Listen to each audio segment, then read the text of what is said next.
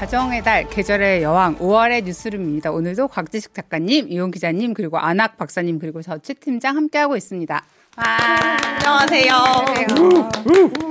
네, 거리두기가 이제 거의 풀렸죠. 네. 네, 네, 그- 우려와는 달리 약간 이제 그 확진자 수도 약간씩 진정세로 접어들면서. 네.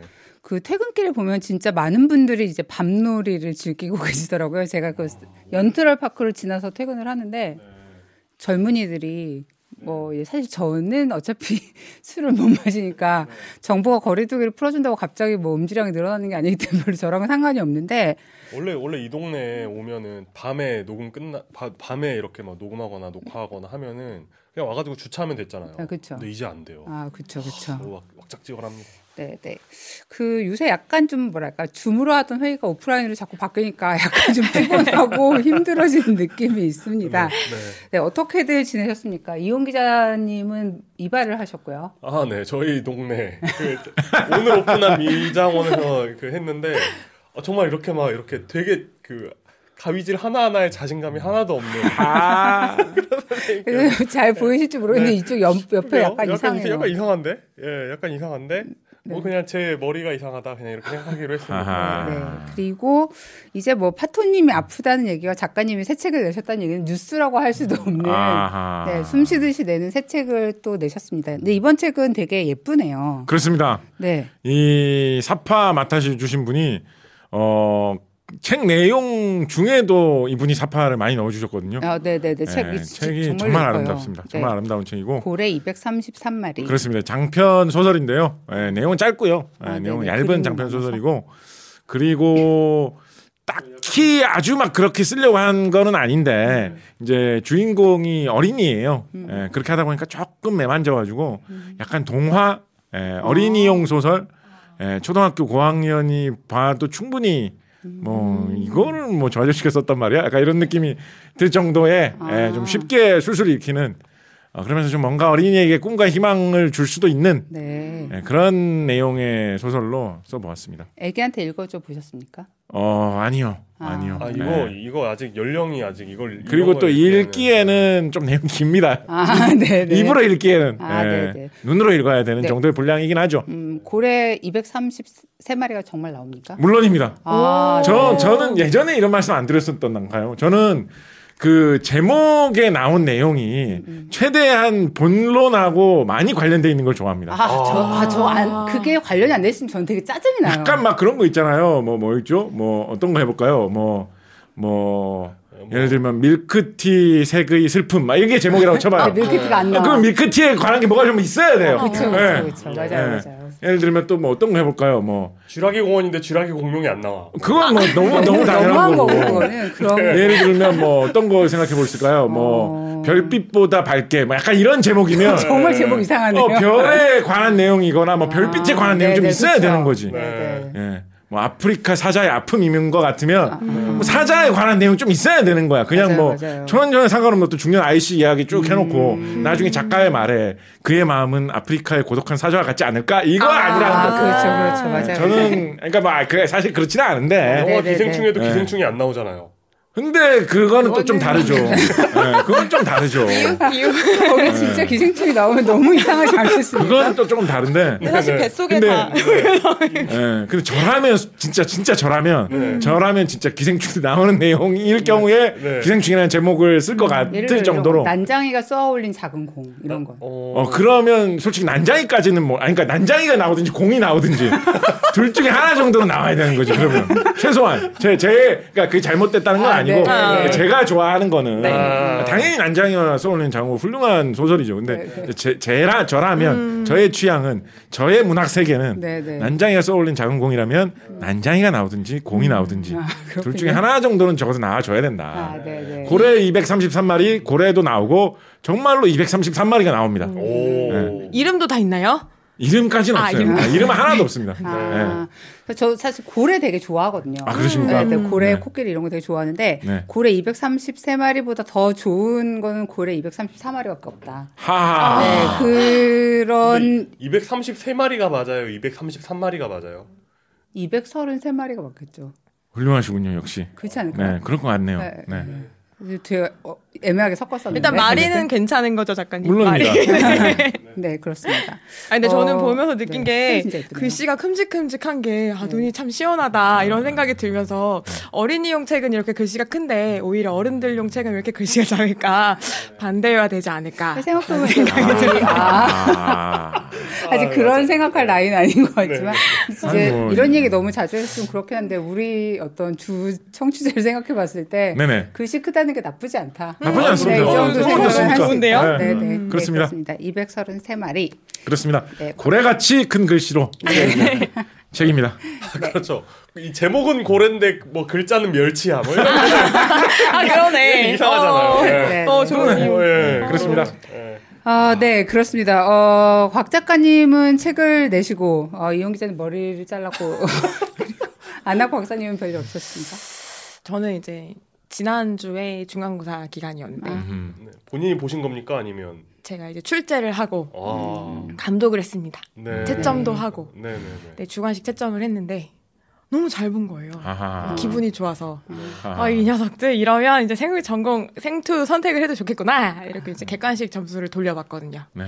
아, 내가 잘못 생각했구나. 네. 이제 학생들이 왜 주관식에 강하고 객관식에 약할까요? 그쵸. 주관식 쉽게. 냈겠죠. 아, 물론 이제 뭐라도 써주렴. 이렇게 네, 쓰긴 그렇죠. 했는데 네. 음. 그리고 저는 몇 년 만에 진짜 오랜만에 그걸 봤어요. 주관식 답안지. 선생님 사랑해요. 아. 선생님 죄송합니다. 아. 근데 진짜 예전에 여고 근무할 때는 그런 거 진짜 많았거든요. 애들이 막 예쁜 그림도 그려놓고 선생님 죄송하다는 내용을 구구절절하게 막 편지를 써놓거나. 어. 근데 남고에서는 그런 일이 진짜 거의 없었어요. 근데 이제 오랜만에 그런 아이들이 나타났다. 네. 아. 오. 코로나로 잃었던 아이들의 감성이 살아나고. 있다라는 것을 느꼈습니다. 축하 드리고요. 네, 저희가 그 뉴스룸을 준비를 하면서 이제 과학 뉴스를 좀 훑어보게 됐는데 사실 좋은 뉴스가 그렇게 많지는 않았어요. 음, 일단 트위터가 머스크 씨의 개인 회사가 됐다는 뉴스가 있었고, 아, 이거 뭐 아직 호재입니까? 아직은? 완전히 안 넘어왔죠. 네. 아직은 계약 네. 진행 중인 거죠. 네네네 네네. 구매 조건에 합의를 했고, 아. 네, 이제 뭐 산 거나 마찬가지다. 이거 좋은 거예요, 나쁜 거예요? 뭐 좋다고 보는 사람들은 별로 없는 것 같아요. 머스크 씨 개인을 제외하고는. 네. 트위터 주식 있으신 분들은 좀 좋다고 보지 않을까요? 네네 그렇죠. 비싸게 시가보다 비싸게 팔렸으니까. 그 뭐지? 무슨 뭐 도널드 트럼프 대통령 하는 뭐 뭐 뭐 뭐시기 아, 하는 트루스 예, 뭐 있었죠? 트루스 소셜인가 소셜 뭐. 트루- 소셜 트루스인가 네, 스- 트루스 그거에게는 악재 아닐까요? 아 매우 그렇겠죠. 아, 아마 돌아오지 않을까요, 트럼프도? 아마 지금까지 뭐 명확하게 얘기된 바는 없긴 한데 그그 트럼프한테 부계정이 없을까요? 일론 머스크가 일단 여기 그러니까 표현의 자유를 얘기를 하면서 일단은 뭐 거의 무제한의 표현의 자유 같은 뭐 근데 자기 이제 어떤 그 PC 문화 같은 거에 대한 강력한 거부감 같은 걸 몇 번에 걸쳐서 얘기했기 때문에 뭐 아마 이제 그런 흐름으로 좀 가지 않을까 생각을 할 수 있을 것 같고요.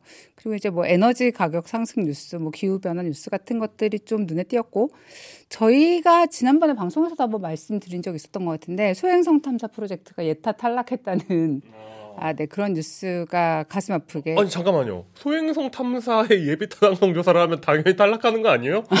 무슨 돈을 벌어요 이게? 아, 그러니까- 아포피스 그거 네, 말씀하시는 아포피스 거죠? 탐사요. 네, 그게 네. 이제 예타 대상으로 아예 못 올라갔다는 거 아닙니까? 그 아닌가요? 아니요 예타를 했는데, 했는데 예타에서 떨어졌다. 탈락했다는 가슴 아픈 소식이 있었습니다. 이 얘기는 천문학자들 시간 조금 더 자세히 얘기를 할 수 있을 것 같고요. 뭐 아폴로 아폴로 탐사 계획 예타 하면은 통과하겠 하겠습니까 그거?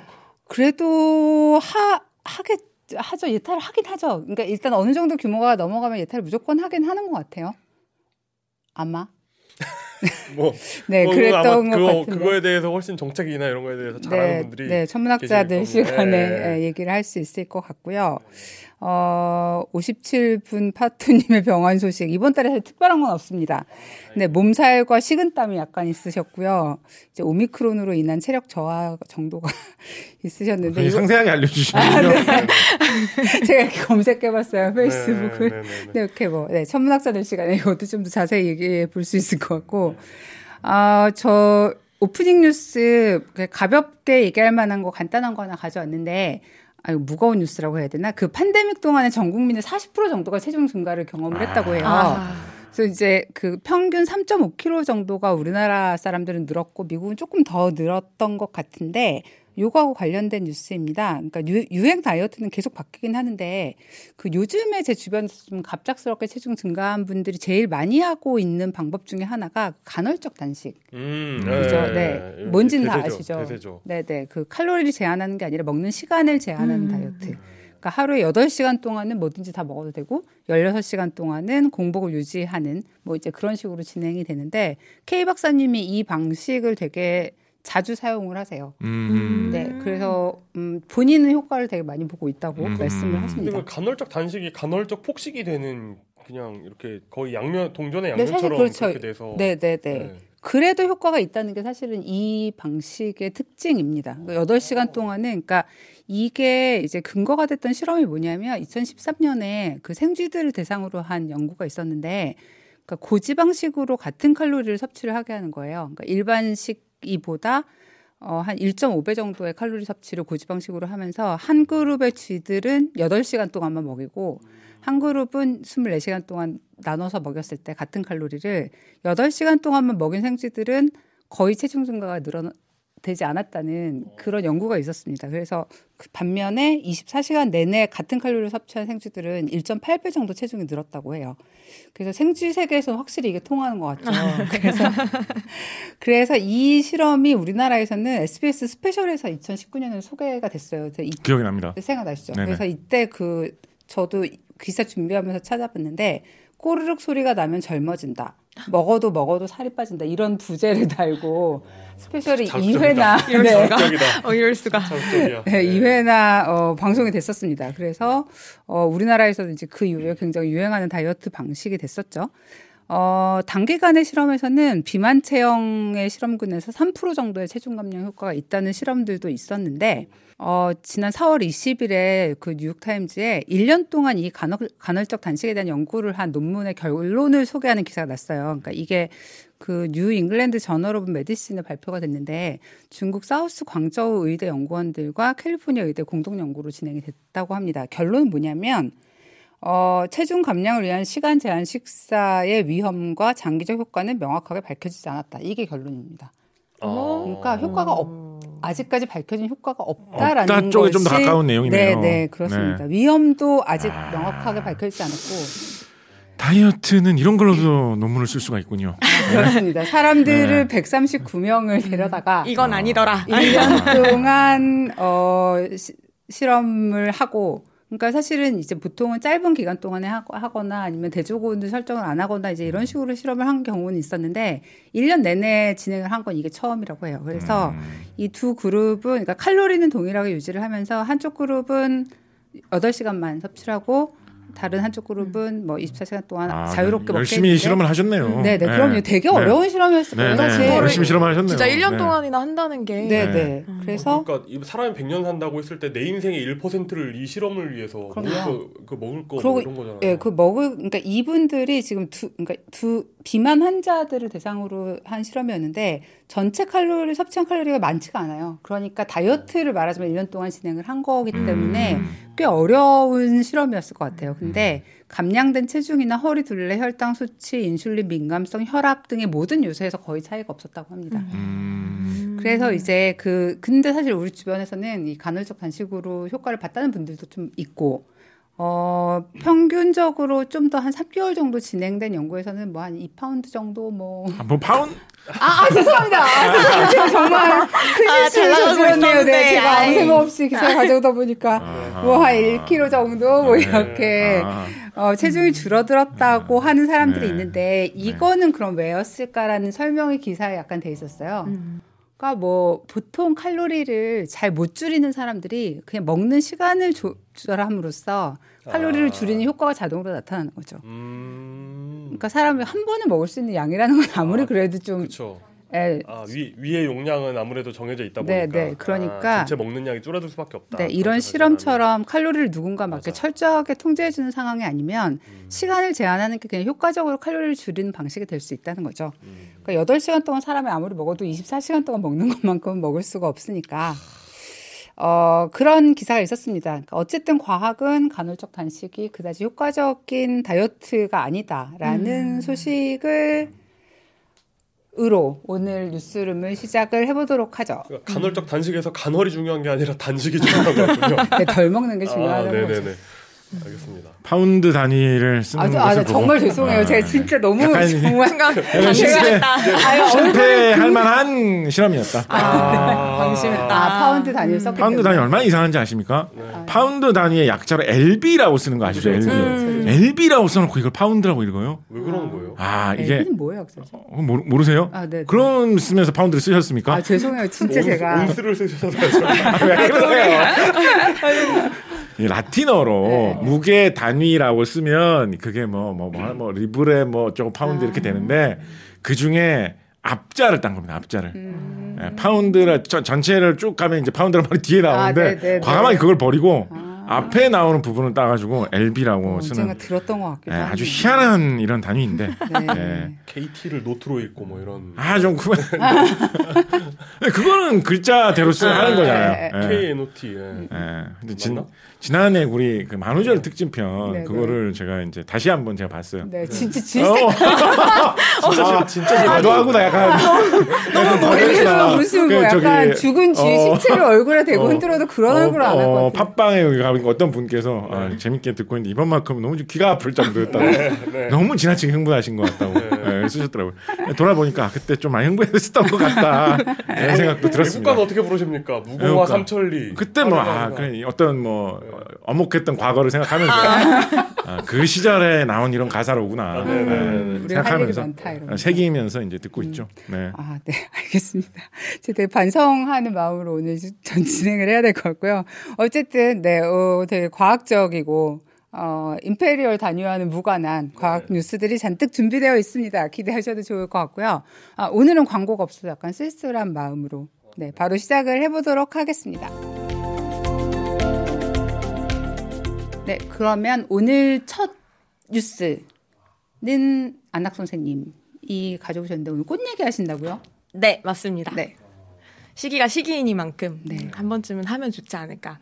아니 요새 그리고 날씨가 워낙 좋아서 이제 점심을 먹고 점심시간 짧긴 하지만 10분, 20분 근처에 공원이 있어서 같이 이제 식사하는 선생님들이랑 이제 한 바퀴 돌고 이러는데 엊그저께는 거기에 되게 짧게 메타세쿼이아 그 숲 처럼 네, 약간 네, 네. 만들어 놓은 산책로가 있어요. 거기를 걷는데 갑자기 바람이 불면서 눈이 내리는 거예요. 어. 진짜 정말 아 그 아, 영상을 보여드릴 거 진짜 눈이 오듯이 눈발이 막 날리는 거예요. 그것도 음. 그 신락 같은 그 조그마한 눈이 아니라 그만큼 한방 눈이 오는 것처럼 음. 당연히 눈은 아닌데 이거 아. 대체 뭔가 당연히 눈은 아니고 벚꽃. 근데 꽃가루.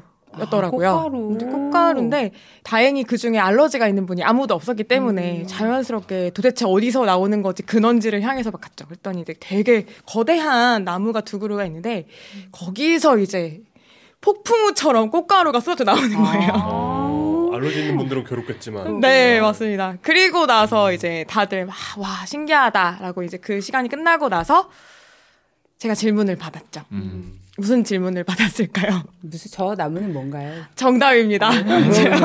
생물학과니까. 네네네. 생물학과한테 그걸 물어봐야죠. 그쵸, 그쵸. 생물에 관한 모든 걸 알고 있다. 아, 네. 네. 생각하죠. 음. 그래서 제가 아 주제를 이것으로 하면 꽃으로 아. 하면 이제 모두가 좋아하는 주제가 될 수 있지 않을까 이런 생각이 들었습니다. 음. 그러면서 자연스럽게 제목을 이렇게 한번 넣어봤습니다. 아, 생물 전공자 괴롭히기라는 네. 제목으로 그 자, 집, 자에 네. 그 이거 생물 전공자들한테는 저꽃 저꽃 뭐야? 저 나무 뭐야? 뭐 이런 거다 물어보는데 화학 전공자들한테 사람들이 뭐 편하게 물어보는 거야? 모든 걸 다 물어보죠. 세상에 세상에 세상에 그 모든 것에 대해서. 마시고. 아니 정말로. 진짜로? 정말로. 네. 어, 그렇죠. 아니 저희가 저는 이제 보통 뭐. 물리 어 네 어학 정보장들은 심지어 그런 것도 물어봅니다. 어느 회사 주식이 오를까? 뭐 이런 것도 물어봅니다. 아, 어, 아, 그거는 좀 물어보는. 아니 뭐 아니 화학은 정말로 일상생활에 너무 깊이 들어가 있기 아, 때문에 네, 네, 그런 거 물어봅니다. 그래서 네. 박주식 해야죠. 주식을 저- 전혀 주식을 안 하고 있는. 있어요. 박주식 TV 네, 해야죠. 네. 그다음 이제 저희 곽 선생님들끼리 좀 친해가지고 네. 회식하거나 이러면 농담으로 항상 서로를 괴롭히는 말이 있는데 물리 선생님을 괴롭힐 때 가장 좋은 건 이제 벌떡 일어나서 무거운 짐을 들고 그대로 일어나면서 이건 왜 일이 아니에요? 막 이렇게 하는 거 이게 일이 아니라고? 막 이렇게 하면 이제 괴로워하는 아. 장면이 생겨나고 그다음에 이제 지구과학은 이제 결국은 다 물리 아니냐 이제 이렇게 하거나 이제 화학 아, 지구가 정말 정말. 아, 결국은 다 이거 물리 아니냐. 결국은 다 물리 아니냐 와, 이거 세다.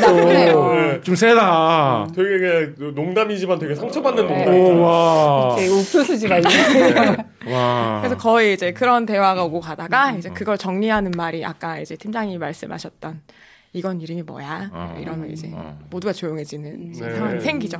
네. 실제로 생물학 전공자들은 꽃 이름을 많이 알고 있습니까? 어 그거는 이제 전공과 무관하게 되게 독립 변수인 것 같습니다. 아, 그냥 많이 개인적으로?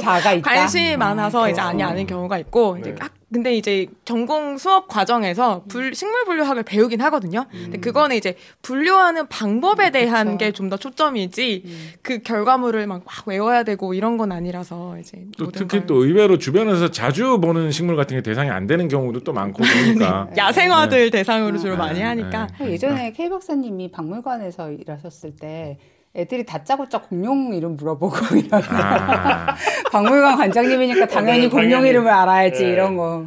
모르면 무- 되게 무시하고 에, 에. 에이 막 이러고. 네, 애들이 그 공룡 이름 되게 잘 알잖아요. 네. 그래서 예전에 그 만우절날 수업에 들어갔는데 만우절인지 모르고 들어갔는데 저는 3학년 교실 들어갔는데 1학년 애들이 앉아 있는 거예요. 어. 하지만 저는 당황하지 않고 자연스럽게 이제 막 수업을 막 하, 하- 수업을 하려고 이제 활동지를 들고 왔었거든요. 네. 애들한테 막 나눠주고 이제 뭐 수업을 하면서 작성하라고 그랬더니 애들이 되게 당황하는 거예요. 네. 그러다가 아 대신에 이름 칸에 자기가 제일 좋아하는 공룡 이름을 쓰세요라고 그랬더니 애들이 신나가지고 막 써가지고 냈는데 아? 어, 그래서 이제 발표해보게 했거든요?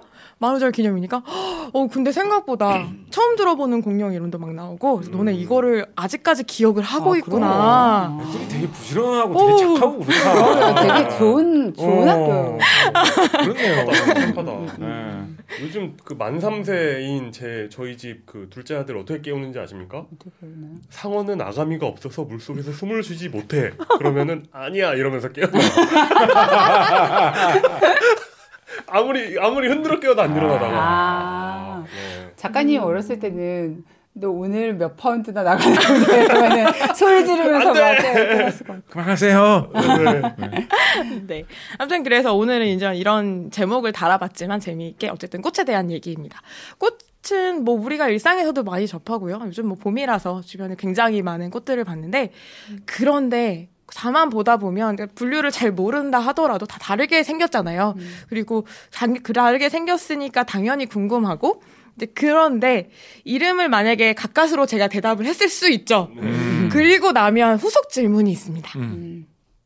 그건 뭘까요? 꽃말이 뭐 뭡니까? 꽃말? 뭐. 아, 다행히 이제, 다행히 저에게 그런 감성적인 질문은 이제 잘 들어오지 않고, 네. 이제 이름을 알았으니, 근데 이건 왜 이렇게 생긴 거야? 네. 근데 이 질문이 이제 아, 직접 맞추신 게 아니잖아요. 네. 아, 왜 후속으로 이제 연타가 오면, 네. 거기서부터는 되게 멍해지는 지점이 오는 게, 음. 이거를 어디서부터 정말로 찐으로 얘기를 해야 되는 건가? 아니면 그냥 정말, 왜 이렇게 생겼나? 얘는 왜 이렇게 생겼어라는 말의 의미는 무엇인가 이제 고민을 하다 보면 이제 가자 이러고 이제 가죠. 네. 근데 이제 그게 오늘 이제 하고 싶은 사실 준비한 소식인데 그 보통 이제 생물을 분류한다라고 표현할 때에는 보통 생김새를 가지고 옛날에는 많이 분류를 했죠. 그래서 전통적인 방식인데 그래서 겉에 외부 형태 유사한 것끼리 그다음에 이제 해부도 해보고 내부가 비슷한 것끼리 뭐 이렇게 묶었었다면 기술이 많이 좋아져서 이제는 염기 서열 가지고도 이제 분류를 해보고 이런 방식으로 넘어왔습니다. 그런데 왜 이렇게 생겨났냐라는 질문은 이제 분류보다는 사실 발생학 쪽에 좀 더 가까운 질문인데 이게 이제 문제인 거예요. 왜냐하면 겉으로 보이지 않는 유전적인 기작에 의해서 뭔가 일이 일어나는 건 알겠는데 그래서 우리는 결과만을 보잖아요. 그래서 이제 그 결과로서는 이미 접해왔지만 과정을 오랫동안 몰랐던 그것에 관한 이야기입니다. 그래서 사실 동물은 연구가 되게 상대적으로 많이 된 편인데 식물은 아직 밝혀지지 않은 것들이 꽤 있다고 해요. 그래서 방금 말씀드린 그 기작, 얘네가 왜 이렇게 생기게 되었을까에 대한 게 아직 연구가 많이 진행되고 있는 중이라고 합니다. 그리하여. 네. 일단은 뒤에 연구 설명을 드리기에 앞서서 용어를 조금 한번 보여드려야 될 것 같아서 이, 이 그림 좀 옛날에 아련하시죠? 앞으로 이런 꽃을 만나면 티피컬 플라워라고 하면 이건 뭐야? 아, 어, 티피컬 플라워야. 어. 네. 가장 전형적으로 꽃을 떠올리거나 아니면 그려보세요라고 하면 보통 꽃잎 다섯 장, 네. 암술 하나, 네. 뭐 수술 다섯 개, 꽃받침 다섯 장. 이게 전형적인 우리가 아는 식물 중에 이제 장미과에 속하는 식물들의 형태거든요. 가운데에는 웃고 있는 눈과 입을 그려야지. 꽃잎 꽃들도 네, 네. 네. 아. 그래서 겉에 이제 그림 보시는 그대로 밑에 이제 초록색으로 올라온 줄기로부터 끝에 이제 그 꽃받침이 초록색으로 있고 그다음에 꽃잎이 예쁘게 벌어져 있고 가운데에 있는 게 암술.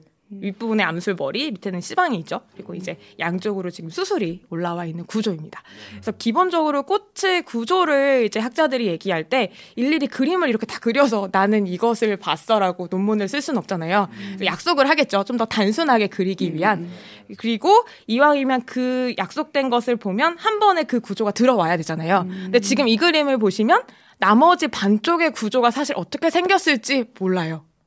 어. 물론 이제 경험적으로 상상할 수 있죠. 아, 네. 이거 두자에 여기 달렸을 거고, 막 이렇게 해서 이럴 수는 네. 있지만, 사실은 알 수 없잖아요. 나머지 네. 한쪽이 갑자기 한 장만 있을 수도 있고. 그래서 그런 그림을 좀 더 정확하게 보여주기 위해서 이런 그림을 이 그림에서 네. 암술의 암술대를 영어로는 스타일이라고 하는군요. 네. 야, 오늘 처음 알았습니다. 이거 말이 재밌군요. 어. 어, 너참 스타일 좋은데? 와.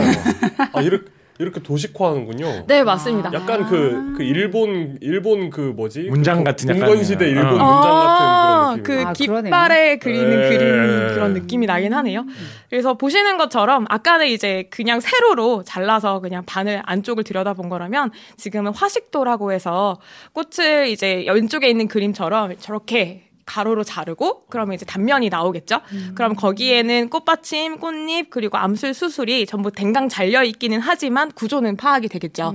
그리고 수술 같은 경우, 암술 같은 경우 꽃마다 길이가 길고 짧고가 다를 수 있는데 최대한 아래쪽을 저렇게 잘 잘라 보면 개수는 보존이 되겠죠. 그래서 저 상태로 일단 자르고 그거를 위에서 내려다본다라고 생각하고 그림으로 옮깁니다. 그래서 이런 그림을 이제 화식도라고 표현을 해요. 네. 그래서 이제 저거는 지금 이제 그려가는 과정인데 실제로는 이제 저렇게 그림을 그리고 나서 또 그림도 제시하면서 밑에 공식처럼 이제 뭐 꽃잎에 대한 뭐 약자 그다음에 뭐 페탈에 대한 뭐 기호 이렇게 기호가 약속된 기호가 있어서 꽃잎이 다섯 장이면 예를 들어 뭐 K 가로 열고 뭐 숫자 쓰고 닫고 뭐 이런 식으로 쭉 수식처럼 표현을 할 수가 있어요. 그럼 사실은 저 그림이 없더라도 그 식을 보면 아 얘는 꽃잎이 몇 장이고 암술이 몇 개고 그다음에 뭐 자방 상위이고 하위이고 뭐 수술은 몇 개인데 뭉쳐 있고 뭐 아니면 따로 있고 이런 것들이 기호로 표현이 가능한 그런 그림입니다. 아무튼 이제 화식도 저 화식도란 말도 지금 태어나서 처음 들어봤어요. 그러니까 약간 모식도의 꽃 버전이 뭐 이런 것 같아요. 되게 재밌는 게 제가 고등학교 때 이게 어, 배우나요? 수업 시간에 아 교과서에는 안 나왔었는데 아. 그때 당시 생물 선생님이 아마 이런 데 관심이 있으셨었나 봐요. 어. 그래서 수업 시간에 이거를 직접 실습을 했었어요. 그래서 어. 학교에 있는 꽃을 잘라가지고 그때는 뭔지도 모르고 잘라서 그림 그리라니까 이제 좋다고 이제 신나게 그리고 꽃도 막 테이프로 붙여갖고 보고서 내고 했는데 좋은 선생님이다. 어, 그게 되게 지금까지 기억에 남습니다. 네. 선생님 사랑합니다. 네. 아, 스승의 날. 아유, 아, 이런 거 하, 진짜 아무튼 네. 좋은 방송이야 진짜. 아, 좋다 진짜. 예. 아, 스승의- 마음이 훈훈해지죠. 스승의 날. 예. 아, 좋은 네. 방송이야 진짜. 그래서 이제 이런 그림을 가지고 뒤에 이제 연구 분석을 볼 때 참고를 하려고 합니다. 그래서 어, 제가 한 번에 이걸 잘 못 넘기네요. 네, 그걸 그걸 아 그걸- 이거군요. 네. 그 다음에 이제 처음 질문이 그거였잖아요. 이건 이름이 뭐야? 그리고 어, 왜 이렇게 생긴 거야? 근데 어떻게 생겼느냐를 할 때 기준이 너무 이제 많기 때문에 저희는 오늘 꽃 그것도 꽃의 대칭성에 대해서만 얘기를 하기로 약속을 하도록 하겠습니다. 네. 그래서 나머지 특징까지 가면 너무 복잡해지니까. 그래서 꽃은 종류는 많지만 대칭성을 가지고 분류를 해보면 이렇게 세 종류 정도로 크게 나눌 수 있다고 해요. 그래서 한 그룹은 방사 대칭. 음. 그 다음에 가운데 있는 게 좌우 대칭. 그리고 맨 오른쪽에 있는 게 이제 비대칭. 그죠? 이죠. 그래서 밑에 이제 뭐 대표적인 꽃들이 나와 있는데 아마 여러분이 알고 계신 여러 가지 꽃들 연상이 되실 것 같습니다. 그 중에서도 음, 궁금해, 오랫동안 궁금했던 또 베일에 쌓여 있던 것이, 어, 지금 현재 현존하는 지구상의 식물들, 그 중에서 꽃이 피는 속시 식물들 중에서 방사대칭과 좌우대칭을 비교하면 좌우대칭형의 꽃이 훨씬 더 많다고 해요. 어. 네. 그래서 일단은 왜 그렇게 됐을까? 그렇죠? 뭔가 진화적으로 유리한 점이 있었기 때문에 이렇게 다양성이 많이 나타나게 되지 않았을까 이제 이런 생각을 오랫동안 해왔었다고 합니다. 그래서 실제로 이제 그런 연구들을 보니까 아무래도 식물이라는 것이 꽃을 피우는 목적은 궁극적으로는 번식을 위한 거기 때문에 수분이 이루어져야 하잖아요. 근데 이제 수분이 이전에 속시식물 등장 이전에 거시식물 같은 경우에는 바람에 의해서 뭐 이렇게 씨앗을 날려서 번식을 한다던가 아니면 물을 이렇게 물 흐르는 물에 따라서 아니면 땅에 떨어뜨려서 이런 방식을 했었다면 이제 속시식물이 등장하면서부터 꽃이 꽃을 피우고 수분맥에 곤충이나 동물을 유혹해서 이제 뭔가 날 도와줘. 죠 이런 용도로 사용을 하게 됐잖아요. 그럼 최대한 그들에게 유혹적인 장치가 필요하게 된, 된 것이 아닐까 이제 이런 식으로 추정을 해왔습니다. 그리고 실제로 음 최근에 나온 이거 이건 오늘 연구는 아니긴 한데 최근에 물리학자들이 왜 생물체들에게는 좌우 대칭이 많을까에 대해서 분석해서 발표한 논문이 있더라고요. 아, 그거 진짜 궁금하더라고요. 거의 넙치 빼고는 거의 다 정체성 어. 아닙니까? 그래서 이제 그들의 연구 결과에 따르면 우리 몸에 있는 유전적인 어떤 분자 구조나 이런 것들이 아니면 그 전사나 아니면 번역하거나 복제나 이런 모든 과정들이 대칭성을 띠고 있어야만 빠르고 효율적으로 진행이 될 수 있다. 이렇게 얘기를 하더라고요. 근데 사람을 보면 외, 박, 외모는 대칭이지만 안은 하나도 대칭이 아니잖아요. 아, 아, 그렇게 어떤 그 기간 단위로 보는 건 아니고 분자적인 단위에서 봤을 때 이제 뭔가 같은 것을 반복해서 하는 게 훨씬 더 효율적이고 실수가 줄을, 실수가 이제 적을 수 있고 이제 이런 식으로 분석을 하긴 했었, 더라고요. 하지만 뭐 그게 뭐 정답은 아닐 수 있지만 어쨌든 그런 식의 접근도 이루어지고 있는 것 같습니다. 장미꽃 같은 거는 모양이 상당히 복잡한데 네. 그냥 비대칭형으로 보나요? 어떻게 아, 생각하나요? 장미가 우리가 이제 꽃집에서 만나는 장미는 화훼종으로 많이 이제 개량이 된 거고요. 네. 원래 실제 야생의 장미는 아, 찔레 같은. 찔레꽃을 생각하시면 아. 좋은데 아까 처음에 제가 가장 전형적인 아까 티피컬 네, 네, 말씀 네, 네. 예, 말씀드리면서 네. 보여드렸던 게 장미과 꽃이거든요. 아. 근데 분류학을 보면 식물 분류를 보면 장미과에 해당하는 식물이 정말 많아요. 제일 뚱뚱해요. 음. 그래서 주변에 보는 웬만한 식물들은 특히 봄에 보는 식물들은 장미과일 확률이 굉장히 높습니다. 그래서 벚꽃, 뭐 살구꽃 이런 그런 종류들은 전부 다 다 장미과고요. 그다음에 크고 작은 그렇게 생긴 진짜 꽃잎 다섯 장, 수술 다섯 개, 암술 하나, 꽃받침 다섯 개. 얘네는 진짜 거의 다 크든 작든 장미과일 확률이 한 90%? 어, 이거 괜찮네. 어, 저거 뭐야 했을 때, 어, 장미과인 것 같은데? 아, 라고. 잘은, 잘은 모르겠는데 장미과 근데 근데 이게 이 정도 아시면 뭐 물어봐도 뭐 그렇게 고통스럽지 않을 딱히 것 같은데. 네, 네. 그러게요. 장미과예요. 제가- 괴롭히기 어려울 것 같아. 네. 근데 이제 그렇게 장미과예요. 가끔 방사대칭이잖아요. 근데 그렇게 티피컬 이제. 근데 이제 그렇게 그 관상용으로 심겨진 것들 중에는 이제 육종이 많이 돼가지고 되게 화려하게 겹겹이 나온 것들이 있어요. 이제 그런 것들은 이제 저도 어 이거 아닐까요? 이제 이렇게 아, 그럼 그렇게 막 이렇게 겹이 막 된 거는 다 말하자면 육종 된 것들인가요? 어, 전부 다는 아니지만 대부분? 장미과 중에서 만약에 겹이 있다면 그거는 이제 여러 번의 육종이나 품종 개량을 거친 확률이 높습니다. 어, 그렇구나. 그래서 꽃박람회 같은 데 가보시면 장미 종류가 진짜 세상 이렇게 많다니. 맞아, 그렇게 어, 네. 그래서 그런 네. 그래도 네. 어쨌든 모르면 장미과. 모르는 장미과. 장미과 아니면 국화과. 아, 가을에는 국화과라고 합니다. 아, 그럼, 되- 그럼 되겠구나. 그렇습니다. 네. 그 중에서도 오늘 연구에서 주인공을 차지하는 건 바로 이 녀석입니다. 금어초? 금어초라고 하는데요. 이름은 생소하실 수 있는데 영어 이름은 왠지 이용 기자님은 특히 익숙하실 수도 있을 것 같아요. 근데 왜 왜왜 왜 왜 그런 그 콜컴은 자신의 프로세서 이름을 이걸로 했을까요? 어, 저도 이 연구 보다 알았는데 네. 퀄컴의 마스코트 로고 있죠. 그게 네. 이 꽃이라고 합니다. 아 진짜요? 정말 정말 진짜. 정말 저는 그거는 어디서 들어봤는데 거기서 한 발 더 나가서 그 사람들이 왜 그거를 채택했는지를 모, 모르겠어요. 음. 그런 얘기는 뭐 어디서 들어본 것 같아요. 그 snapdragon이 그게 뭐 마크에 나오고 그런 얘기 어디서 한번 오다가다 들어본 것 같은데 왜 그거를 했는지 뭐 자기네 뭐 고- 그런 거 많이 하잖아요. 미국 사람들 뭐 자기네 고향에 네, 뭐 이게 네. 유명해가지고 하는데 의외로 그런 소박한 이유인 경우가 좀 있잖아요. 제, 제가 뭐. 회사 세우면 비빔밥 뭐 이렇게 해도 돼요. 어. 비빔밥 프로세서. 어머 그런 식으로. 네. 네. 얘는 그래서 금어초긴 한데 snapdragon이라고 부르는 건 약간 용 용의 이 입술, 용을 닮았다라고 하는 이제 그런 것도 있고, 그다음에 이제 동양 쪽에서는 금붕어꽃이라고 불렀다고는 하는데 지금 이 꽃은 색깔이 약간 핑크빛이라서 금붕어 느낌이 잘 안 사는데, 아이고, 이, 제가 스포를 할 뻔했네요. 이걸 보시면 약간 금붕어 느낌이 조금 더 나나요? 금붕어가 헤엄치는 그러네. 네 느낌을 낸다고 해서 이제 금붕어 꽃이라고 불렀다고 합니다. DLVLD는 뭐예요? 그거 그거는 이제 좀 이따 말씀드리려고 했는데 그냥 나 말씀 말이 나온 김에 미리 말씀드리면 그 식물 아니 생 생물을 이제 얘기할 때 이제 위치를 얘기해야 되잖아요. 어 거기 거기 어 거기 유전자 여기 유전자라고 할 수 없으니까 이제 부위를 가지고 하는데 보통 등 쪽 배 쪽을 기준으로 삼습니다. 동물은 등 쪽, 배 쪽, 전 전후 이렇게 나누거든요. 근데 이제 식물 같은 경우도 비슷하게 가져와서 지금 꽃을 얘기할 때에는 등 쪽, 배 쪽을 얘기를 해요.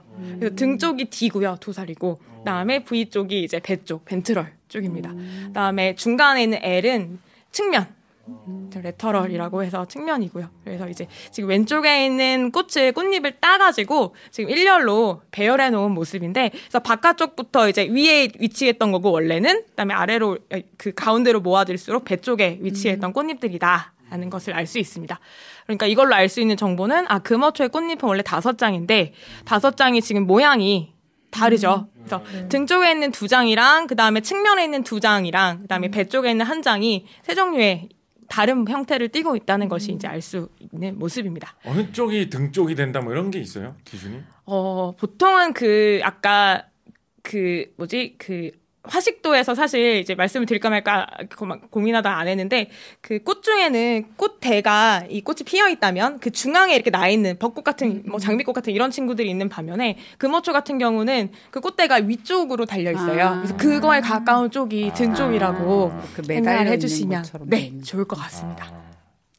아. 그리고 사실 앞에 갑자기 나왔던 그것은 저는 사실 공포 영화를 잘 못 보거든요. 그래서 곡성이 개봉을 했었는데 저는 못 봤어요. 그리고 이제 이 연구 때문에 막 조사를 하다가 곡성에 이 꽃이 나왔었다는 거예요. 네, 네, 그렇죠. 그래서 어떻게 나왔었지 하고 봤더니 이제 이런 게 있는데 그렇죠. 네, 네. 어, 어, 이거는 이제 꽃입니다. 금어초가 시들고 마르면 이런 모습이 된다고 해요. 그래서 해골을 닮았다고 해서 이제 공포 영화 같은 데 등장한다고 하는데 하나만 확대했더니 이제 오른쪽에 있는 진짜 해골 같은 모습이 게렉터의 됐죠. 영화 탐험 곡성 어떻게 보셨습니까? 못 봤습니다 아직. 아, 진짜요? 아, 진짜. 아. 네, 그렇습니다. 네 알겠습니다.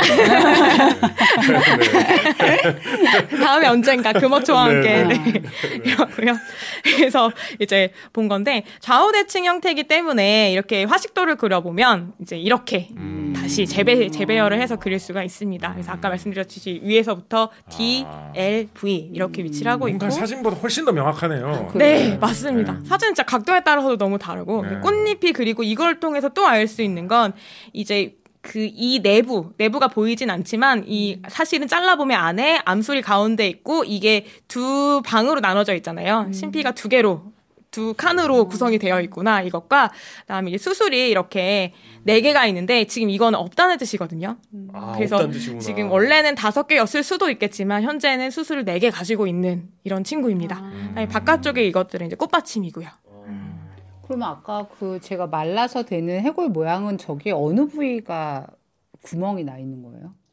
꽃잎이 떨어지고 이제 꽃잎이 시들어서 말라붙고 떨어지고 남는 네, 거예요? 네. 음. 아마 꽃잎이 여기에 이렇게 크게 달려 있었을 거고 그다음에 아래쪽에 벤트럴 쪽에 이쪽에 크게 달려 있었을 속 모습입니다. 꽃잎이 지고 이제 열매가 되어가는. 아, 네. 해골만 남은 느낌이네요. 아 진짜 그렇긴 하네요. 네. 음, 네. 그렇습니다. 어쨌든 그 다음에 갑자기 이 그림이 나오면 어, 너무 어렵다. 당황스러우실 수 있기 때문에 네. 이제 설명을 잠깐 드리면 생물학 전공자가 일반인을 괴롭히는 것 같아요. 어, 너무 재밌다. 약간 어, 복- 다 접고 그냥 이거만 했으면 좋겠네요. 뭐 네, 네. 뉴스 뭐할 필요 있습니까? 이런 생각이 신기하다. 뭐 문득 들면서 너무 재밌네요, 진짜. 이제 이 그림을 보면은 이제 궁금증이 생길 수가 있어요. 이제 생물 연구자들은 어떤 게 궁금했냐면 얘가 이렇게 이제 좌우 대칭인 건 알겠어. 그런데 어떻게 이렇게 좌우 대칭으로 발생이 되는 거지? 즉 D라고 써 있는 D, L, V라고 이제 각각 세 종류가 있는데 왜세 종류가 다르게 나타나는 걸까? 왜 다르게 생겨나는 거지? 이게 궁금했습니다. 그래서 그걸 알아내기 위해서 여러 가지 연구를 했는데 가장 대표적인 연구가 이제 이 금어초로 수행이 된 연구인데 어 일단은 핵심적으로 기존에 알려진 꽃의 대칭성에 관여할 것으로 추정되는 유전자들이 있었겠죠. 가장 음. 대표적인 그 유전자 집단들이 있었는데 네 그룹이 그 네 그룹의 유전자들의 돌연 변이를 주어가면서 어디에 음. 변이가 생기면 무슨 일이 일어나는지 음. 어떤 꽃의 형태가 나타나는지를 가지고 이제 굉장히 여러 번 굉장히 많이 했겠죠. 여러 연구자가 수행을 했고 그 결과로 이제 완성할 수 있었던 게 바로 이 모습입니다. 근데 이렇게 보면은 굉장히 복잡해 보이는데 왜냐하면 영어 용어들 그러니까 익숙하지 않은 이것들 음. 때문이죠. 그래서 이것을 만약에 이걸로 바꿔버리면 우리는 훨씬 더 쉽게 어. 접근할 수 있지 않을까라는 음. 생각을 했어요. 일단 네 종류의 유전자 그룹이 있는데 그 중에서도 첫 번째 그룹은 첫 번째 그룹이 존재를 하게 되면 세 번째 그룹이 액티베이트 돼요. 음. 그러면 얘가 얘로 인해서 이제 이 새로운 이 노란색 인자에 3이 결합을 할 수가 있어요. 그리고 나면 얘가 4번을 inactive 시켜요. 음. 아, 4번을 꺼, 끄고. 네, 꺼버려요. 그러니까 총 결과적으로 여기 등 쪽인데 등 쪽에서는 4번이 4번으로 인한 이후 결과물이 나오지가 못하는 상황이에요. 그렇죠? 음. 그다음에 배 쪽에선 무슨 일이 일어나냐면 1번이 없어요. 음. 그러니까 3번 후 역시 활성화될 수가 없죠. 그러니까 가서 붙을 수도 없고요. 그러니까 이 노란 거에 3 대신 4가 와서 붙는 거예요. 그러면서 이제 4번이 활성화가 되어서 여기에서 이제 또 다른 이후의 과정들이 일어날 수 있게 됩니다. 즉, 등 쪽과 배 쪽에서 차별적인 과정이 일어나는구나라는 걸 일단 찾아냈습니다. 그리고 나서 이제 수행했던 실험들인데요. 이건 이제 다른 연구 그룹에서 수행한 건데 실제로 금어초 꽃을 가지고 이제 변이를 줘가면서 실험을 한 건데 여기 있는 녀석이 지금 또 갑자기 등장을 했지만 사실 우리가 방금 본 그림에서 3에 해당하는 녀석이에요. 그래서 3에 해당하는 유전자 그룹에 있는 그 유전자 중에서 그 뭐랄까 전사 부위가 있다면 그 부위에서 일부 부분을 돌연변이 시키고 어느 부분을 빼보고 저 부분을 빼보고 아니면 이 부분에 뭘 넣어보고 막 이런 식으로 다양한 variation을 줘가면서 도대체 얘가 어떤 작용을 하는지를 알아보려고 한 거죠. 그래서 이제 결과적으로 이 사진들을 보면 어 많이 일단 변형이 일어난 걸 알 수가 있는데 일단 얘가 영향을 주는 것은 지금 1번과 2번이 영향을 준 것은 앞에서 잠깐 돌아가 보면 지금 등 쪽에서는 1번과 3번이 액티베이트 되어 있어야 되는 거죠. 음. 그죠? 그 다음에 배 쪽에서는 1번과 3번이 꺼져 있어야 돼요. 음. 그런데 우리가 지금 보는 거는 3번이잖아요. 음. 즉, 3번이 있으면 등 쪽이 되는 건데, 3번이 없으면 배 쪽이 돼야겠죠. 지금 여기 회색이나 흰색으로 넣은 건 회색으로 넣은 거는 일부분이 사라졌어요. 즉 완전히 개가 3번이 존재하면 까만색이어야 되는데 일부만 존재하기 때문에 회색입니다. 그러니까 발생이 들 일어나는 거죠. 그러니까 완전히 등 쪽으로 되지 못하고 뭔가 불완전하게 찌글찌글한 모습으로 나타나는 것들이 나타났고요. 그다음에 완전히 3번을 없애버렸더니 이건 전부 다다 다섯 장이 배 쪽의 꽃잎으로 변해버린 아. 것을 볼 수가 있었습니다. 근데 이렇게 되고 보니까 대칭성이 바뀌어 버렸죠. 네. 즉 처음에는 좌우 대칭이었는데 이게 야생형이거든요. 원래 정상 음. 상태인데 돌연변이가 일어났더니 방사 대칭으로 변해버린 거예요. 네. 오 이것 봐라.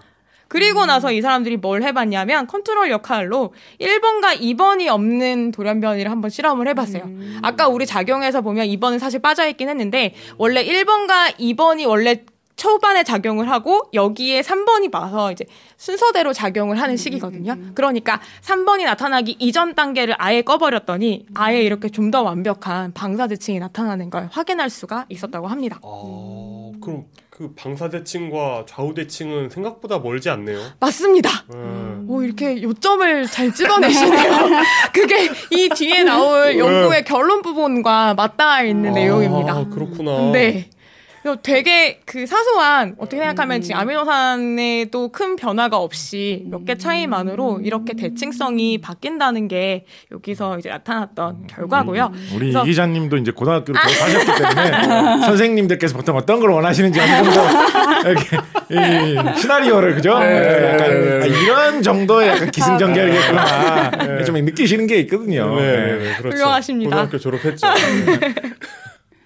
그래서 이제 연구자들이 결론적으로 어떤 작용이 일어나는지를 그림으로 좀 표현을 해본 거예요. 그래서 이제 역시 지금 이제 익숙하지 않지만 우리 번호로 바꿔서 얘기를 해보면 1번과 2번이 먼저 작동을 하고요. 근데 등 쪽에서만 존재를 해요. 1번과 2번은. 그럼 1번과 2번의 활성화 결과로 이제 3번이라는 것이 나타나게 됩니다. 근데 3번이 전사가 일어나고 나면, 즉 3번 단백질이 생겨나면 얘는 무슨 역할을 하냐면 4번을 억제하는 역할을 해요. 즉 정리해 보면 그래서 등 쪽에서는 1, 2, 3이 켜지는데 4번은 꺼지는 상황인 거예요. 그렇게 되면 우리가 본 등 쪽에 그 빨간 꽃잎이 크게 나타나게 되는 거죠. 근데 배 쪽으로 내려오면 4번이 존재하게 됩니다. 왜냐하면 1번과 2번이 없으니까. 1번과 2번이 없으니까 3번도 당연히 없게 되고 그럼 4번을 막아주던 3번이 사라지죠. 그러니까 4번이 자유롭게 활동하는 이제 배 쪽이 완성이 되고요. 다만 여기서 측면을 제가 4번으로 표시했는데 왜냐하면 여기 점선으로 이제 됐는데 사- 측면에서는 완전히 꺼지는 게 아니라 약간 일부 계속 작동을 음. 하고 있는 것으로 분석이 되었더라고요. 그래서 아까 그 꽃잎 보면 배 쪽은 노란색 노란색 부분이가 굉장히 네. 많고 등 쪽에는 빨간색만 있었는데 측면을 아, 보면 역시 살짝. 빨간색이 훨씬 더 많은 그런 느낌이 있었거든요. 그래서 그런 결과가 나온 것이 아닌가라고 음. 얘기를 했습니다. 그리하여 이제 원래 금어초라는 것이 이렇게 좌우대칭형의 예쁜 형태, 나비 같은 모습이지 않나요? 그죠? 나비 같은 형태인데, 이렇게 방금 보신 것처럼 이렇게 존재를 하고 있었더라. 근데 일부에 뭔가 변이를 주면, 모두가 다 벤트럴 쪽이 되거나 모두가 다 도살 쪽이 되는 식으로 방사대칭형으로 변이가 일어나더라. 그다음에 어떤 경우에 변이에는 어 좌우 대칭이 유지되기는 하지만 이게 바뀌어서 아, 위아래가. 어, 위아래가 바뀌어서 나오기도 하고 뭐 이런 결과들을 볼 수 있었다라고 얘기를 하고요. 한 발짝 나- 나아가서 이게 아까 이용 기자님이 말씀하신 거랑 연관이 되는데 이거를 진화적으로 연결을 시키면서 마무리를 지었어요. 그러니까 왜냐하면 우리는 이제 지진 시대를 분석을 할 때 보통 화석을 가지고 어. 연구를 하잖아요. 그런데 식물 연구가 좀 어려운 것 중에 하나가 특히 꽃은 화석이 잘 남지 네. 않을 음, 수밖에 아, 없겠죠 아무래도. 아. 네. 화석이 될 수 있는 시즌이 있으니까 그 네. 시즌을 놓치면 화석이 안 되겠네요. 맞습니다. 그리고 꽃잎 같은 거는 남기가 좀 어렵고 네. 그래서 공백기가 있다고 해요. 음. 그래서 예전에 다윈이 이제 속시식물 그러니까 꽃 화석 식물 화석이 폭발적으로 나오는 시기가 백악기에 몰려 있었다고는 음. 하는데 그래서 그걸 보고 되게 충격을 받아서 너무 끔찍하다라고 표현했었다고 합니다. 왜냐하면 다윈은 이제 점진적인 진화를 주장을 했었는데 음. 갑자기 이렇게 폭발적으로 쏟아 나오니까 이건 이건 너무 끔찍한 음. 어, 기간이다 이제 이렇게 표현했었다고 해요. 그래서 아 그만큼 뭐 잎사귀가 많이 떨어지고 뭐, 뭐 어떤 뭐 그러니까 백악기 이전에는 그 꽃화석이 하나도 발견되지 않았던 거죠. 너무 이상한 현상이라는 거죠. 네. 아, 갑자기 네. 꽃이 네. 어디서 이게 나타난 거야 이런 네. 거죠. 떨어진 것 이전에. 조짐도 없이 갑자기 백악기 이만큼 나오니까 그래서 이거는 아, 설명이 안 된다. 그래서 이후에 많은 또 학자들이 그 사이에 화석을 찾기 위해 노력을 해서 많이 찾긴 했지만 여전히 이제 완전히 화석만으로 설명하는 건 당연히 어렵고 그래서 이제 현존하는 현존하는 생물 식물들을 이용해서 좀 연기 서열 분석을 통해서 과거를 추론해 보고자 이제 그 연대 추정을 좀 했었대요. 근데 화석으로 추정했던 속시 식물의 처음 등장 연대와 그다음에 연기 서열 분석을 통해서 처음 발- 처음 등장했을 것으로 추정된 연대 차이가 또 너무 많이 나더래요. 그래서 또 이제 그거에 또 틈이 생기죠. 그래서 그거를 보완하기 위한 방법으로 찾은 게 이런 개통도를 이용한 분석을 찾았다고 합니다. 그래서 계통 분석을 하려면 역시 이제 유전자의 변이가 어느 정도 계통 변화에 영향을 주고 그게 종분화로 이어지고 이제 이런 것들을 봐야 되는데 즉 분화율을 따져야 되거든요. 그런 걸 보는 연구의 기초 연구로서 이런 게 이용될 수가 있는 거죠. 그래서 지금 아래쪽에 보시는 세 가지가 이제 대칭성에 조금 더 variation이 생기는 건데 여기 보시면 처음 시작하는 건 방사 대칭으로 시작을 했지만 분기되어 나가는 걸 보면 지금 여기 방사 대칭이 유지되는 건 이쪽 가닥 정도 고 나머지 가닥은 시간이 흐르면 좌우 대칭으로 변이가 일어난 걸 확인을 할 수가 있었고 아, 얘네는 금어초는 아니고요. 이제 현존하는 다른 식물들입니다. 그다음에 얘는 오히려 이제 처음에도 역시 얘는 방사 대칭이긴 한데 지금 CYC2는 아까 우리 본 것 중에 1번에 해당하는 녀석이거든요. 얘가 이제 없던 아이예요. 음, 그럼 얘도 초반에는 역시 방사 대칭이 나타나는 듯 했지만 역시 좌우 대칭 쪽으로 후기에는 종분화가 일어나는 걸 볼 수 있었다. 그런데 또 재밌는 건 좌우 대칭인 걸 놓고 역시 마찬가지 분석을 해봤더니 얘가 좌우 대칭이 유지되다가 오히려 방사 대칭으로 전환되는 경우도 나타났었다고 합니다. 그러니까 결국 대혼란에 다시 빠진 거죠. 어. 그렇죠. 그러니까 뭔가 좀 방향 진화의 방향성이라는 표현은 당연히 쓰진 않지만 어쨌든 좀 더 진화적으로 봤을 때 겉시보다는 속시가 그다음에 방사 대칭보다는 좌우 대칭이 좀 더 나중에 등장했을 것이다라고 그동안은 이제 믿어 왔었는데 그것에 변동이 생길 수 있을 만한 결과들이 최근에 이렇게 나오고 있는 상황인 거죠. 원래 유행이 좀 도니까요. 왜? 제가 쓴 책 중에 예, 비교적 잘 된 책으로 아파트 생물학이라는 책이 있습니다. 아. 어. 예, 그 책의 중간에 가다 보면 어떤 내용이 나오냐면 바로 요 이야기. 백악기에 갑자기 속시식물, 우리 소위 말하는 꽃이 있는 식물이라는 게 폭발적으로 많이 출현했다라는 이야기를 하면서 음. 에, 쥐라기 공원에 정말 쥐라기 시대, 쥐라기 시대의 공룡들이 현대의 아파트에 나타난다면 음. 꽃들에 대해서 굉장히 낯설게 생각할 것이다. 저 뭐야, 저 징그럽게 생긴 거. 저런 게 왜 세상에 있지? 되게 이상하게 생각할 것이다. 아마도 어, 이런 속시식물이 아닌 예를 들면 소나무 같은 거 이런 거에 좀 친숙함을 느끼고 그쪽으로 가가지고 그런 것부터 먼저 뜯어 먹을 것이다. 음. 뭐 이런 이야기는 사실 아무렇게나 써도 아무도 과학적으로 확인할 수가 없는 그렇죠. 이야기죠. 예, 그래서 그런 썰로 예, 풀어나갔다. 하지만 되게 지금 깜짝 또 놀란 건 역시 통찰력이 있으신 게 처음에 말씀드렸듯이 화석으로 분석했을 때 추정 시기가 이제 뭐 백악기 쪽이었는데 DNA 서열 처음에 그 분자 분석을 했을 때에는 갑자기 그게 트라이아스기로 당겨진 거예요. 그러니까 갭이 너무 음, 많이 나는 거죠. 근데 이제 지금 개통도 이런 개통 분기를 연구했을 때 지금까지 어쨌든 최근의 결과로는 트라이아스기에서 쥐라기 정도로 추정을 하고 있다고 합니다. 아 그러면은 뭐 중생 뭐 쥐라기에도 저 이- 우리가 보는 종류의 꽃들이 있을 수 있었다는 있을 수도 거죠. 있었다 이제 이런 거고 최근에 화석 증거 같은 것도 시대가 앞서는 쪽으로 음, 계속 음, 발견되는 그런 그렇죠. 추세가 있다는 쪽으로 논문들이 좀 나오고 있긴 하더라고요. 네, 네. 실제로 공룡들이 당황하지 않아, 않을 수도 있고 아, 그래서 저그 구구하게 또 말을 딱 썼어요 또. 예, 뭐 초기에 출연한 공룡 중에 일부는 말하면서 예, 욕 먹을까봐 또. 예. 네. 네. 그래서 이렇게 이제 길을 가다가 이게 어떻게 왜 이렇게 생긴 거냐라고 음. 물으면 범위를 일단 대칭성 쪽으로 축소를 하셔서 이제 이 내용으로 적당히 설명을 해주시면 누구든 설득할 수 있지 않을까라는 네. 생각으로 아, 전 준비를 진짜- 해봤습니다. 아니 학생들이 저는 진짜 왜 답안지에 뭐 선생님 사랑해 이런 거 쓰는지 알겠어요. 아, 이렇게 재밌게 설명 잘해 주시는데. 이게 이게 감사합니다. 진짜 어떤 전략적인 그그양 양측의 어떤 전략적인 모습을 보여주시네요. 그러니까 생물학 전공자로서 대응할 수 있는 방안. 네. 음. 그리고 이제 일, 이거 일종의 복수가 될 수 있거든요. 무심코 물어보는 사람. 그렇죠. 아, 너 나, 최선의 방 방어는 약간 공격이다. 공격. 이런 네, 느낌으로. 네, 그렇죠. 아하. 그래가지고 무심코 물어봤다가 이런 이런, 이런 대답을 얘기를. 점심 시간 내내 듣게 되면 아. 네. 화식도 얘기 좀 그만해. 이름만 꽃 이름만 말해주면 되잖아. 자, 이제 화식도를 왜 네가 보여줘? 그려봐 한번 막 이러면서 아니 그러니까 내가 봐도 대칭인 건 알겠는데 이름이 뭐냐고. 이 꽃에는 슬픈 전설이 있어. 그렇죠. 슬픈 전설이. 아, 네, 재밌네요. 재밌군요. 정말 재밌군요. 음, 네. 그렇군요. 약간 저는- 가혹하지 저는 않습니까? 진짜- 무심코한 질문에. 아, 그리고 모르겠습니다. 이게 설명을 그냥 그렇게 해주셔서 제가 그냥 그- 그렇게 느꼈는지 는 모르겠는데 또 이 우리 안 박사님께서 너무 뭐랄까 이런 내용 자체를 되게 좋아하시면서 이렇게 애정을 갖고 말씀해 주신 그게 너무 느껴져가지고 네, 네. 진짜 고등학교 때 네. 저런 분께 생물을 배웠으면 네. 정말? 그런 큰 우를 범할 수 있었구나. 어, 그런 생각이 드네요. 네, 네. 근데 이런 얘기를 되게 들을 수 있는 기회가 저- 정말 없죠. 어, 그렇죠. 생물 네, 쪽에서는 음. 우리 고등학교 졸업한 다음에 아, 우리 수준을 뭔가 이렇게 업그레이드 할 수 있는 기회가 되게 재밌다. 없는데 네, 되게 아. 재밌는 세계네요 여기도.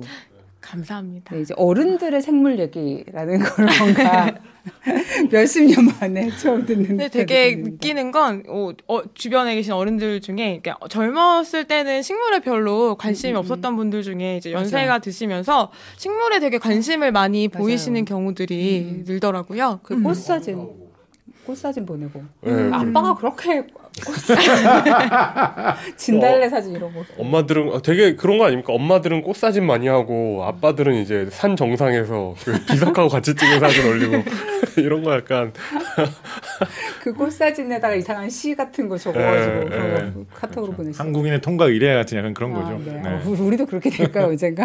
제가 먼저 가서 말씀드리겠습니다. 네, 어, 잘 들었습니다. 음, 오늘 뭔가 약간 자연 친화적인 뉴스들로 꾸며지고 있는데 그렇습니다. 네, 다음 뉴스는 꽃과 잘 어울리는 벌 이야기.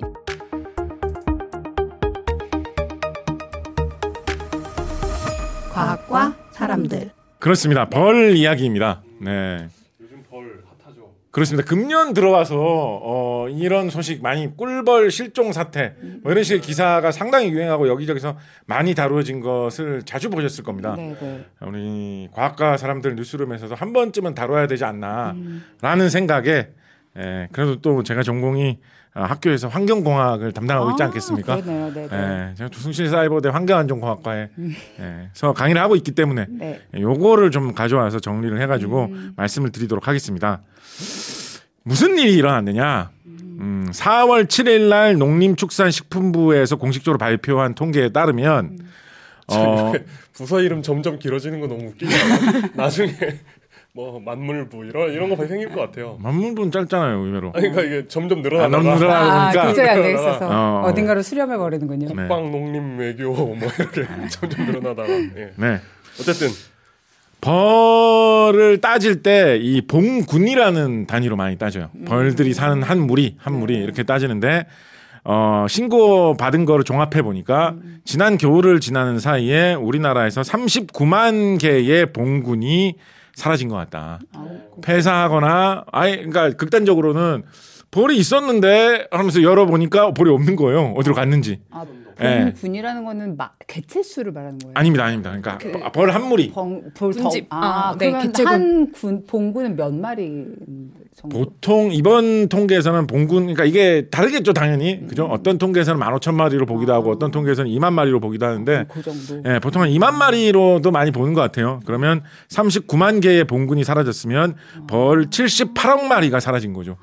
네, 네. 그래서 우리나라에서 지난 겨울을 지난 사이에 벌 78억 마리가 어, 사라졌다. 뭐 죽거나 정말로 사라진 경우도 많이 보고됐어요.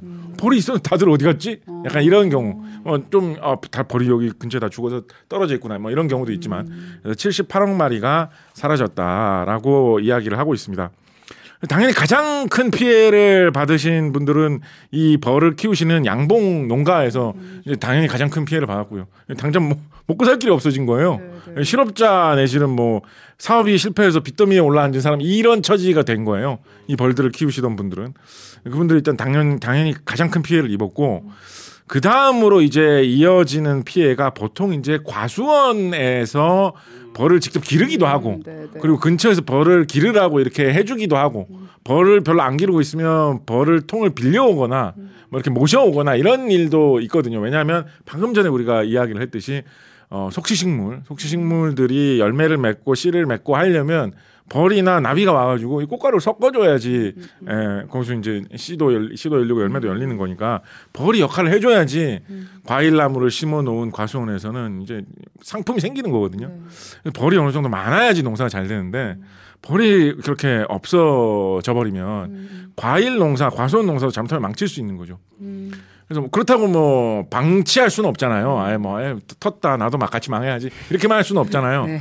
그래서 그렇게 되면은 최악의 경우에는 어떻게까지도 가냐면 사람이 북 같은 거를 들고 이제 일일이 그렇죠. 벌 역할을 해주는 겁니다. 혹시 뭐 실제로 그렇게 하는 네. 있더라고요. 많죠. 로봇도 있대요. 네, 뭐 일본에서는 그. 로봇을 예, 좀더 더 뭐 실용화한다 뭐 이런 얘기도 나오고 있고 한데 그래서 이제 벌이 그런 식으로 어 부족하면 어, 사람이 인간 벌이 되어서 일을 해줘야 되는 당연히 그러면 돈이 훨씬 많이 듭니다. 그죠? 예, 그래서 그 사람이 뭐 꿀을 대신에 뭐 주지도 않는데 예, 난벌 뭐 이렇게 오히려 내가 돈을 줘야 되죠.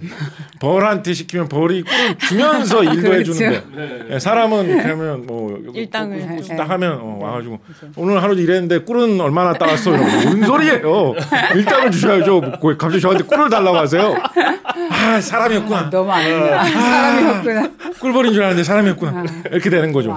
예, 그래서 아 진짜 사람을 벌레 취급하는 아이 그런 건 아니고요. 이런 거 아니고요. 네. 그래서 꿀벌이 그만큼 중요합니다. 네, 당장 과수원들에게도. 좀 더 범위를 넓혀서 보면 사실은 우리가 기르는 작물 중에 굉장히 많은 숫자가 벌의 수분을 의지하고 있는 것들이 많다라고 합니다. 자주 인용하는 통계로 UNFAO, UN 식량 농업기구, UN 저, 야, 참 이런 거 볼 때마다 저는 생각나는데 왜 나사, 뭐 유네스코 이런 거는 그대 그렇게 막 발음하려고 되게 애쓰면서 UNFAO는 뭐 운파오 왜 이런 식으로 안 하죠? 그지 뭔지를 잘 모르겠어요. 어떤 거는 그렇게 하고 어떤 건 안 하는. 그러게요. 유엔 식량 농업 기구인데요. 여기에서 발표한 통계에 따르면 작물 종 중에 75%의 종은 동물이 이런 식으로 수분해 주는 것에 의존을 하고 있다. 아, 예, 그래서 뭐 벌이나 나비 이런 게 필요하다라고 이야기를 하고 있기 때문에 만약에 벌이 정말로 이런 식으로 엄청나게 줄어들어 가지고 사라진다. 뭐 굉장히 없어서 구하는 게 어려워진다. 이런 사태가 벌어지면 농업에도 큰 타격이 올 것이다라는 것도 생각을 해볼 수가 있는 거죠. 그리고 좀 장기적으로 보면 뭐 농업뿐만 아니라 우리나라 같은 경우에 야생벌보다 양봉벌이 훨씬 더 많지 않느냐라는 이야기가 좀 많이 있거든요. 예. 그거를 아마 전문적으로 연구하시는 분들은 어느 정도 추산을 하고 계실 텐데 확실한 수치를 제가 잘 못 봤어요. 네. 그러니까 아직까지도 정확한 수치는 없는 것 같은데 하여튼 양봉벌이 국내의 꿀벌 중에 차지하는 비율이 상당하다라는 게 좀 일반적인 시각인 것 같거든요. 정확하지는 않습니다.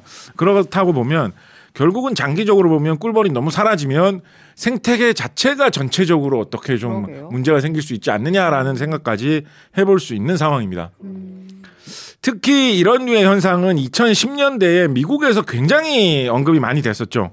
어, 미국에서 말도 있습니다. 콜로니 콜랩스 디스오더, CCD라고 해가지고 콜로니 이 군집이 군집, 네. 어, 콜랩스 붕괴한다는 거죠. 네, 네, 그런 네.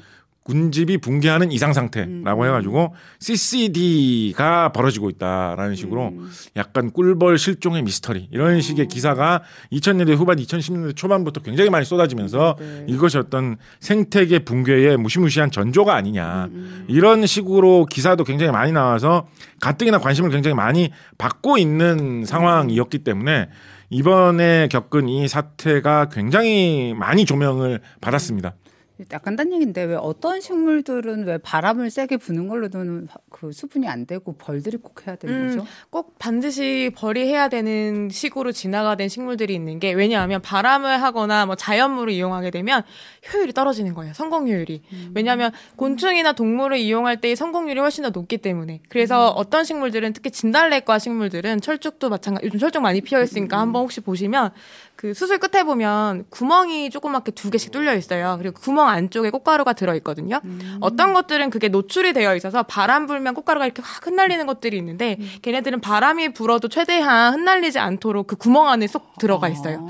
대신에 벌이 날아와서 이제 이제 꿀빨 꿀빤다는 표현이 약간 꿀빨은 거죠. 네. 네. 꿀을 이제 뭐 채취하기 위해서 여기 앉으면 이제 벌이 이제 뭔가 거기를 건드리겠죠. 그러면 그게 시작이 돼서 이제 꽃가루가 묻히게 되는데 재밌는 건 꽃가루를 그래서 현미경으로 보면 서로 서로가 연결이 되어 있으니까 알갱이 하나 하나가 솜털 같은 걸로 서로 연결이 돼서 뭐 하나만 트리거가 되면 그게 수르륵 딸려 나오게 되는 거예요. 네 그렇게 해서 수분 효율을 높이는 쪽으로 진화가 된 꽃들이 있습니다. 네. 말이 나와서 말인데 이거 제가 네. 얘기 안 하고 넘어가려고 했는데 네, 제가 사실 이 분야에 예전부터 좀 관심이 있어가지고 어. 제가 약간 광기 어린 연구 주제를 하나 갖고 있는 게 있었는데 네, 네. 아무도 이것도 어, 연구비를 대주실 분이 없을 것 같아요. 아, 궁금하다. 이거 현실로 옮기지 못한 그런 게 있었는데 잘 들어보세요. 그럴 듯합니다. 네. 네네네. 약간 광기는 어려 있지만 네. 들어보세요. 아까 우리 안 박사님 말씀해 주신 내용에 나왔던 내용인데 벌들이 꽃을 보고 가가지고 꿀을 따고 이렇게 꽃가루를 섞어 주는 그거 하잖아요. 네, 그죠? 네. 그래서 꽃들이 벌들을 끌기 위해서 그렇게 아름다운 모양으로 있는 거라는 그런 식으로 말씀해 주셨잖아요. 네, 네, 네. 그런 방향으로 꽃들이 진화를 한 거예요. 벌들은 그 꽃들을 보면서 또 거기에 이끌려서 가도록 진화를 했고. 그러니까 그 우리가 보는 그 꽃들의 아름다운 모습은 뭐 우리가 품종 개량을 한 이런 것들을 빼면 네, 네. 원래 근본적으로는 사람 눈에 아름다워 보이게 하는 모습보다는 벌들을 유혹하려는 벌들이 보기에 와 저 진짜 아름답다. 너무 저기 뛰어들고 싶다. 네. 이런 마음이 들 정도로 아름답게 생긴 모양인 거예요. 근데 그거를 사람들이 보고도 와, 아름다운 꽃인데 이렇게 생각한다는 거죠.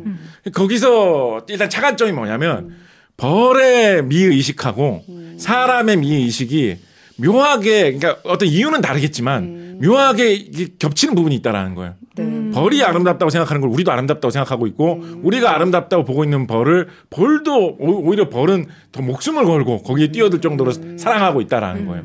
자, 그래서 아 이제 여기서부터 이제 뭐 무리수인 부분입니다. 점점 네. 아, 기대가 됩니다. 사 약간 인공 꽃 같은 걸 만드는 거예요. 어. 어, 예를 들면 꿀도 좀 들어 있고 네. 뭐 꽃가루 부분 같은 거 들어 있고 그리고 그 모양은 뭐 약간 뭐 LCD 같은 걸 이용해도 좋고 네. 아니면 프린트된 종이 같은 걸 이용해도 좋아 좋은데 거기에 사람의 기준으로 여러 가지 아름다운 모양들을 출력을 해 놓자라는 거예요. 아, 막 몬드리안, 모나리자 막 이런 거. 그런 거 좀 더 나가서 예를 들어서 못, 못생긴 사람 얼굴, 잘생긴 사람 얼굴, 뭐 영화 배우 얼굴, 남자 얼굴, 여자 얼굴 어. 해 놓는 거예요. 과연 꿀벌이가 뭘 좋아할 것인가? 어. 꿀벌의 사람이 취향. 아름답다고 모나리자의 꿀벌이 얼마나 올 것인가? 모나리자를 꽃으로 만들어 놓으면 꿀벌이 얼마나 올 것인가?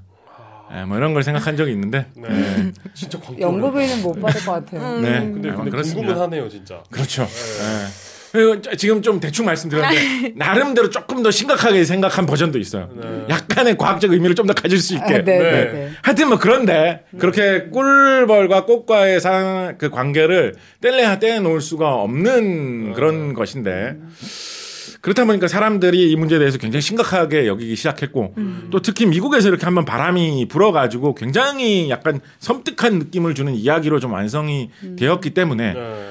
또 사람들이 약간 사상을 막론하고 어 꿀벌을 좀 좋게 생각하는 경향이 있습니다 기본적으로. 예를 들어서 무슨 뭐 뭐 뭐 어떤 거 해봐요 부지런하고. 모기나 뭐 이런 거보다는 아, 네, 그렇죠. 꿀벌이라고 하면 굉장히 착하면서 부지런하고 성실하면서도 이렇게 서로 서로 돕고 지내고 귀엽고. 충성스럽고 귀엽고 이런 게 있습니다 꿀벌 마야. 예.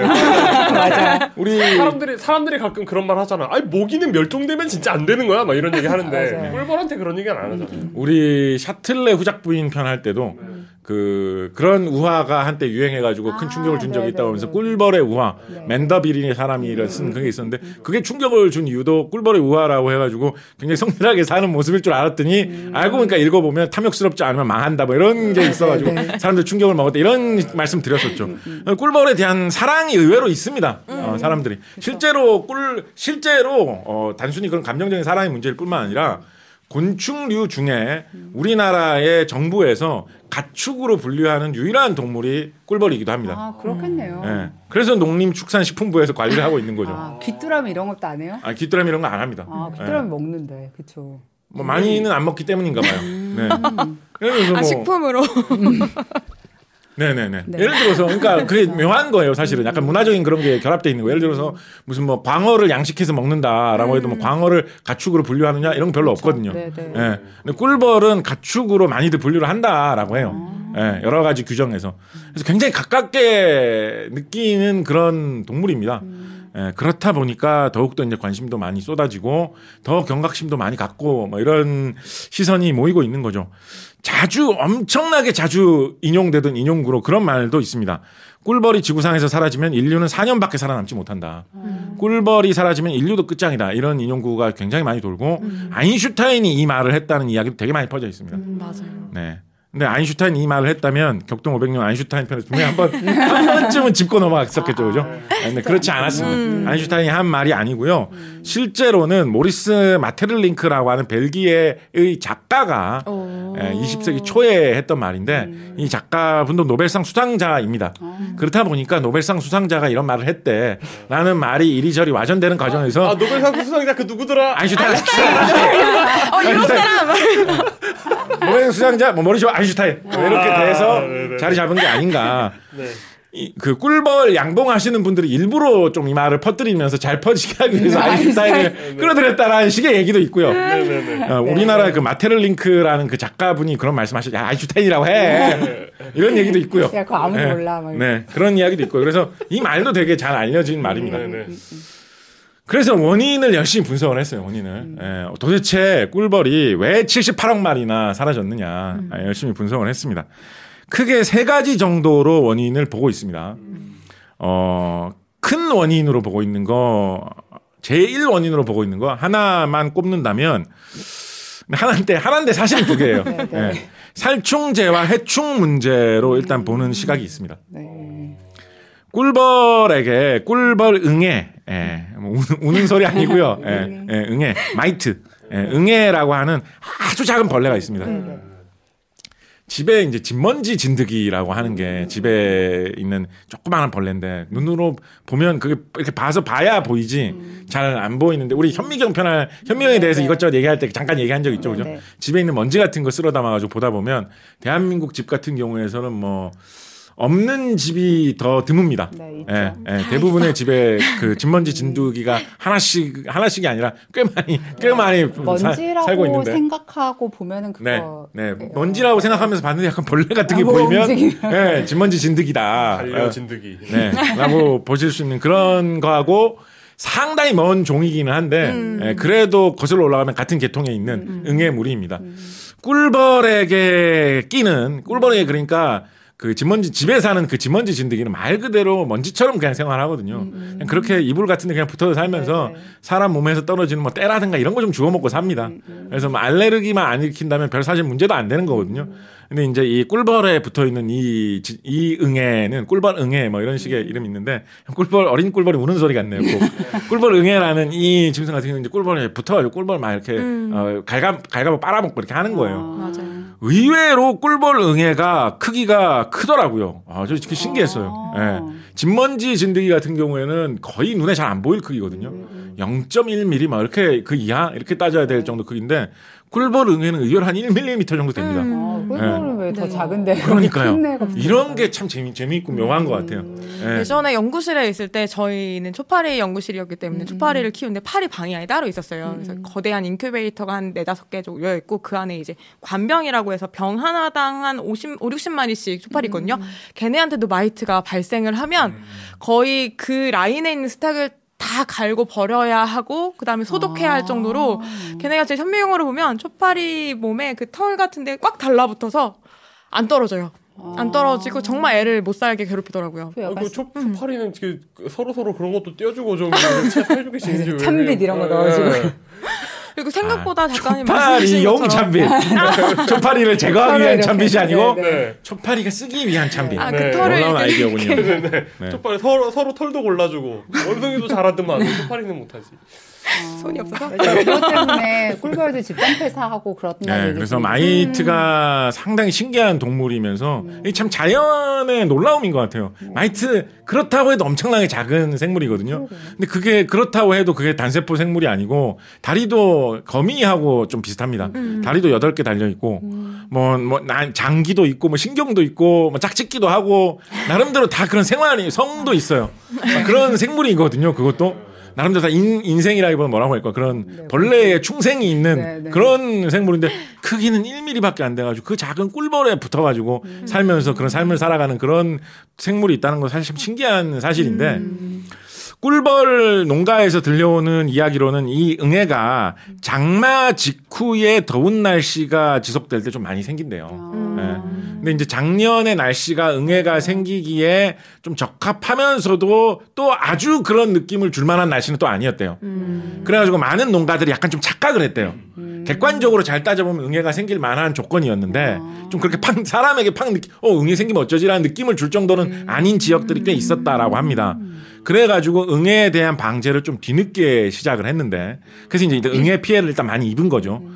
거기다가 이제 더하기 뒤늦게 그렇게 방제를 하면서 또 응애가 심각하다라는 사실은 경험적으로 많이 알고 있으니까 그 응애를 퇴치하기 하기 위한 살충제를 많이 뿌렸는데 살충제가 지나치게 과다 살포됐다거나 최근에 신문 언론에서 많이 인용되고 있는 그런 이야기로는 살충제 자체가 애초에 꿀벌에게 좀 너무 해로운 거였던 것 같다. 꿀벌을 뭐 살충제가 바로 죽일 정도는 아니지만 꿀벌을 좀 비실비실하게 만드는 살충제였던 것 같다.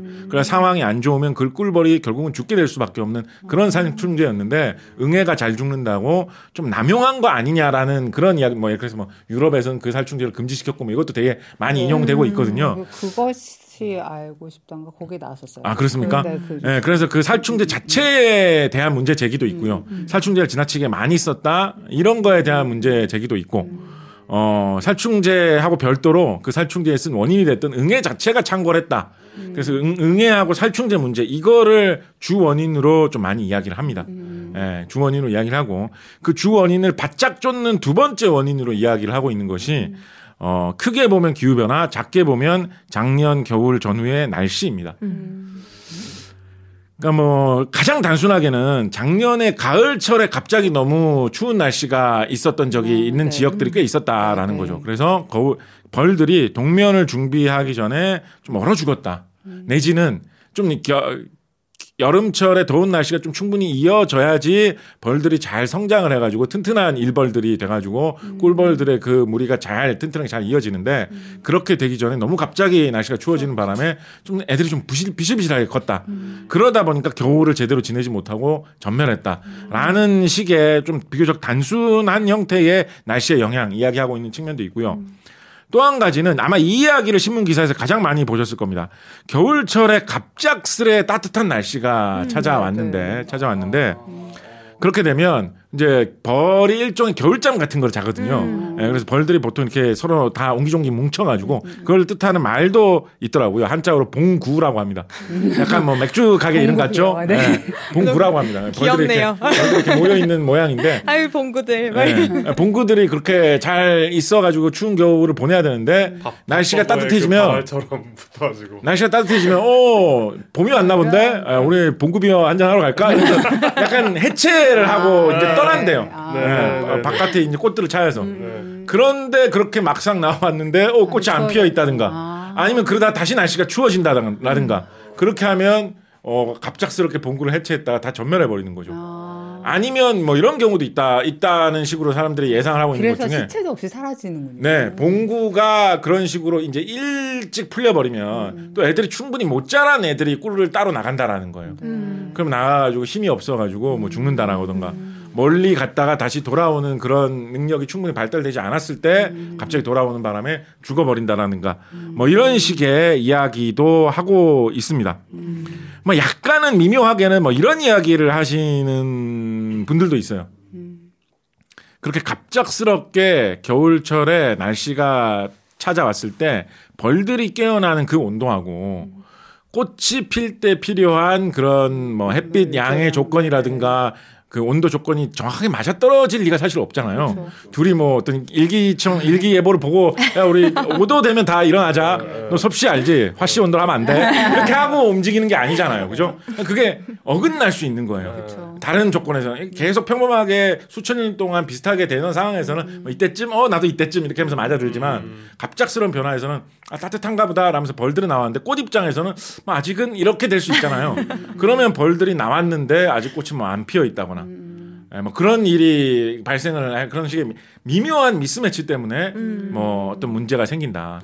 아, 조금 더 비슷한 같은 방향으로 조금 더 나가서 생각해 놓은 걸로 이- 이야기한 이거는 양봉을 실제로 하시는 분들이 이걸 많이 지적하시는데요. 근데 이거는 그러니까 어떻게 보면 이 폐사 자체하고 직접 연관은 안 돼 있습니다. 그런데 이제 같은 맥락의 이야기인데 예전에는 예전에 이제 일상적으로 보통 뭐 80년대까지 우리가 겪던 날씨는 이제 벚꽃 피는 날짜 뭐 이런 게 나오면 여름철 아니, 그러니까 봄에 이른 봄에 어, 한국의 남해안 지역부터 네. 차근차근 위로 북상하면서 서울 그다음에 강원도 산지 지방이 마지막으로 되면서 이런 식으로 꽃이 이제 쫙 차례대로 순수, 서서히 핀다라는 거예요. 그래서 벌을 어, 양봉을 하시는 분들은 벌 키우시는 분들은 그거를 따라서 벌통을 들고 돌아다니시는 일도 이제 많이 하셨거든요. 꽃 많이 피는 데를 따라서. 네. 근데 이제 뭐 돌아다닌 거는 차, 그, 그 둘째 치고라도 그렇게 일정한 기간 동안 꽃이 쫙 이렇게 차례대로 피고 지고 피고 지고 이런 게 꽃의 서로 다른 종류에 따라서 쭉 있어 줘야지 벌들이 충분히 돌아가면서 이꿀 저꿀 잘 빨 텐데 금년 같은 경우에 특히 맞아요. 꽃이 며칠 안 되는 사이에 온갖 꽃이 한꺼번에 확 다 펴버리고 며칠 안 되는 사이에 갑자기 다 져버리면 음, 네. 아 꽃이 많아서 어, 좋은데 라면서 신나게 많이 퍼져서 한 며칠 꿀을 빨다가 꿀을 따오다가 보면 갑자기 다 져버리고 아무것도 없는 거예요. 음. 그건 뭐 대응하기 쉽지 않잖아요. 벌 입장에서는. 예, 그래서 그런 것도 굉장히 힘들다라고 하는 그런 이야기가 있거니와 한편으로는 이 양봉 벌 직접적으로 연구하시는 분들은 애초에 그렇게 한국에서 많이 하는 이동하면서 하는 양봉 방식 자체가 음. 벌들에게 굉장히 스트레스를 주는 위험한 방법인데 음. 이제 그 꽃 피는 그거에 따라서 이동하는 것 자체 효율이 좋다 보니까 음. 약간은 좀 희생해 가면서 벌의 건강을 희생해 가면서 음. 좀 도박스럽게 그렇게 하던 면이 없잖아 있었는데 이번에 좀 직격탄을 맞은 것 아니냐라는 식의 해설을 하시는 분들도 계십니다. 음. 어쨌거나 기본적으로 생각을 해보면 날씨가 예전과 다르게 갑작스럽게 변한 이상한 날씨가 찾아왔기 때문에 네. 벌이 도저히 적응을 할 수가 없어가지고 에, 떼죽음 당하게 되었다라는 뭐 이런 이야기인데 기후 변화가 워낙에 많은 화제가 되다 보니까 이 이야기가 좀 많이 이야기되는 편입니다. 많이 이야기되는 편이고 저는 이분이 이거 연구하신 학자인지는 모르겠는데 어떤 분이 어 그런 글 쓰신 것도 봤어요. 사실은 기후변화 문제가 정말 더 큰 원인인데 기후변화 문제라고 하면 너무 답이 없으니까 그 어떻게 뭐 누가 우리나라에서 노- 노력한다고 해결되는 문제가 아니잖아요. 그렇다 보니까 살충제나 해충 문제를 더 강조하는 거 아니냐라고 뭐 그렇게 의심하시는 분이 있을 정도로 이 기후변화 문제가 좀 많이 주목을 받는 편이긴 합니다. 예, 관련 없다고 할 수도 없고.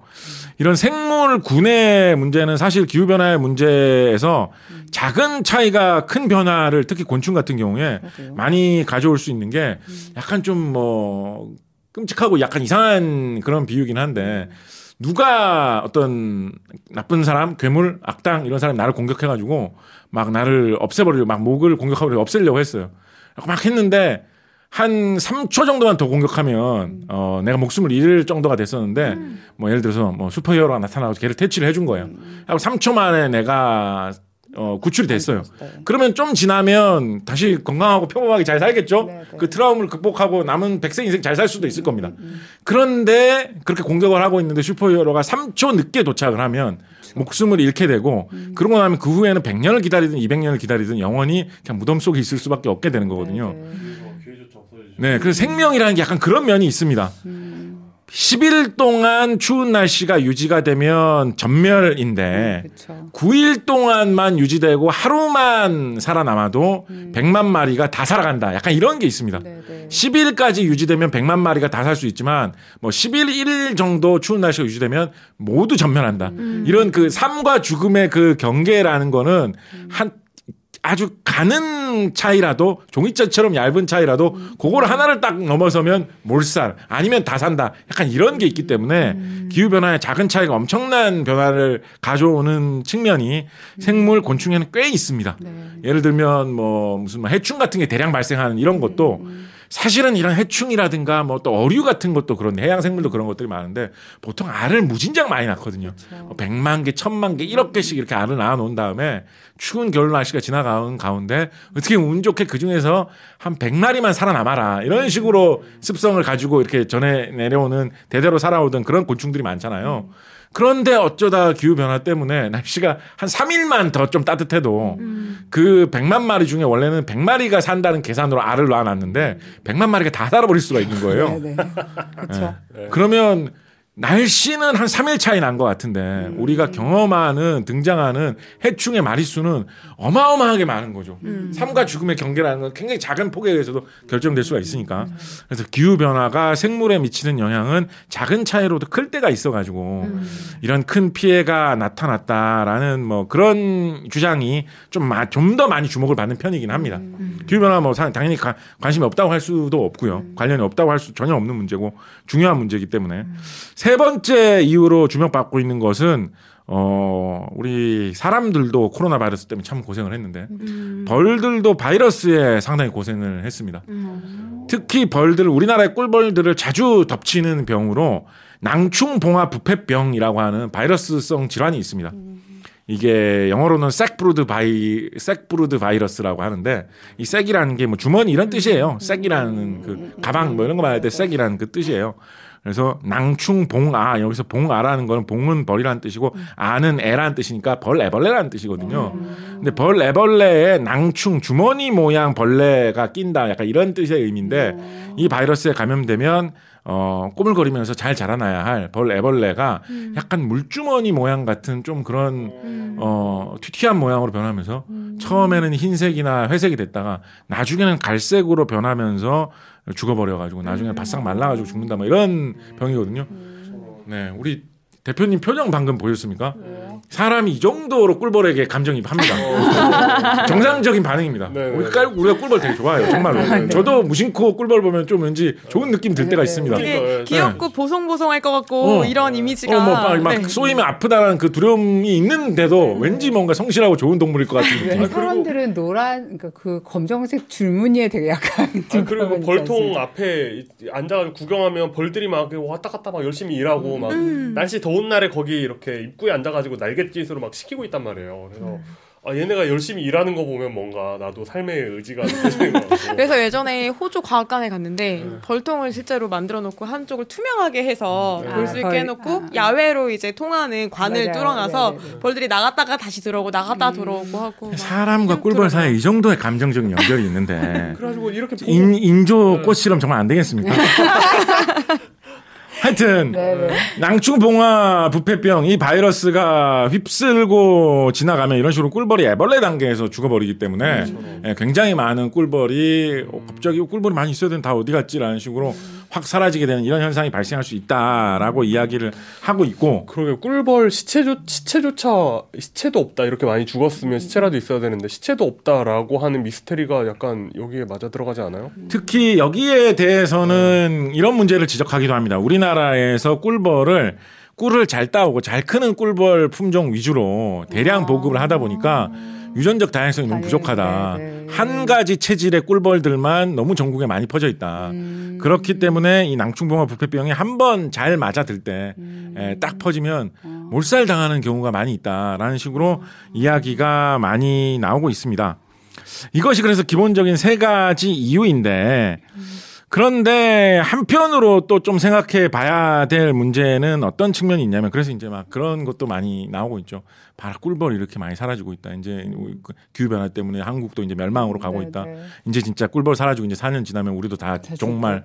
아, 이런 식의 이야기도 굉장히 많이 나오고 있습니다. 정말로 그런 글이 네. 막뭐 여기저기서 막 많이 나오고 아, 있습니다. 그, 그 그런 비관주의도 사실 되게 쉽거든요. 예. 맞아. 그러니까 그리고- 대책 안 세우고 그리고 이게 요즘에 제가 무슨 강연 같은 걸 하다가 좀 많이 느끼는 건데 그런 이야기에 사람들이 되게 이상 좀 약간 제가 표현이 이상한데 좀 익숙함과 편안함을 느끼는 그런 게 있습니다. 그런 것도 있어요. 되게. 옛날부터 들어온 형태의 맞아요. 그런 줄거리의 이야기이기 음. 때문에 우리가 뭔가 어떤 죄악을 저지르면서 너무 방탕하게 살아왔고 음, 음. 그것 때문에 자연이 경고를 보내고 있는데 네, 네. 무시하고 있기 때문에 결국은 어떤 뭐. 어, 음. 대지의 신이 우리에게 어떤 징벌을 내려가지고 세상이 다 끝장난다라는 약간 그런 거에 그래 뭐 약간 들어본 것 같은 이야기인데 막 약간, 네, 익숙한 그렇죠. 예. 편안함이 있죠. 약간 이런 줄거리 헐리우드 영화 같은 게 많이 있지 않아? 약간 이런 느낌이 네. 드는 네. 어릴 때 봤던 만화 중에 그런 거 있었던 것 같은데 약간 이런 익숙한 그런 느낌이 있어가지고 옛날 전설 중에도 이런 거 있지 않았나? 약간 이런 느낌이 있어가지고 좀 친숙하게 느끼는 측면의 이야기이기도 합니다. 네. 예. 약간 꿀벌 대소동이라고 어? 그 꿀벌들이 어, 파업하는 거 있었는데 압니다. 맞아요. 네. 막, 예, 아, 맞아요. 예. 전 최근에 침묵의 봄 다시 보고 있는데 음. 어 되게 와닿게 듣고 있네요. 네. 자, 그런데 그러면 그래서 그렇게 해서 이제 꿀벌들 때문에 이제 한국인들도 결국은 종말을 맞이할 것이냐. 여기에 대해서는 좀, 좀 추가로 좀 더 생각해 볼 문제들이 있습니다. 일단은, 어, 우리나라에서 이런 꿀벌에 대해서 연구하는 한국 양봉 학회라는 학회가 있습니다. 당연히 있겠죠, 그죠?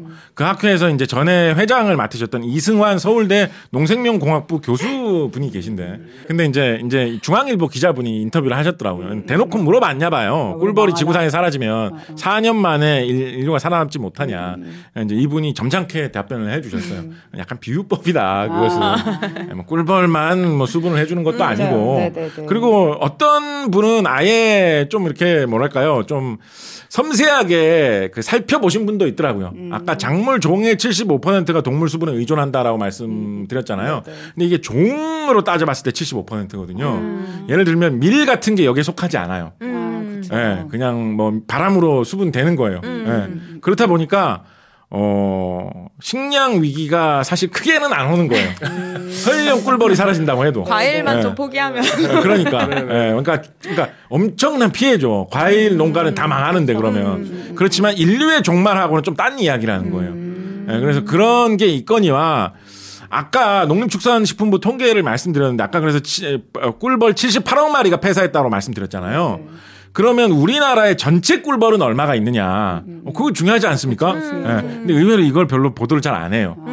우리나라의 전체 꿀벌은 우리나라의 꿀벌 봉군 수가 대충 240만 봉군이 있다라고 추정을 하거든요. 그래서 하나당 2만 마리로 하면 우리나라의 꿀벌 전체로 따지면 한 480억 마리 정도가 있습니다.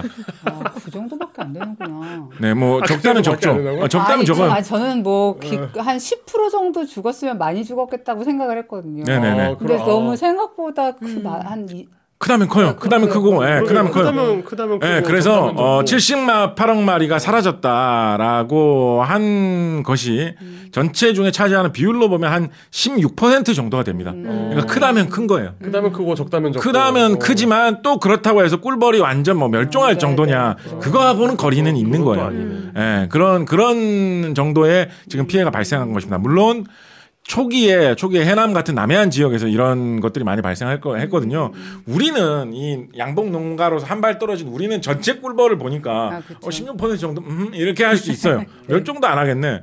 근데 내가 이 16%에 속한 양봉 농가 입장에서 내 사업이 다 망한 거예요. 네, 빚더미에 올라 앉은 거예요. 내가 이16% 안에 들어가면. 그렇죠. 네, 그래서 그런 문제는 분명히 크게 있습니다.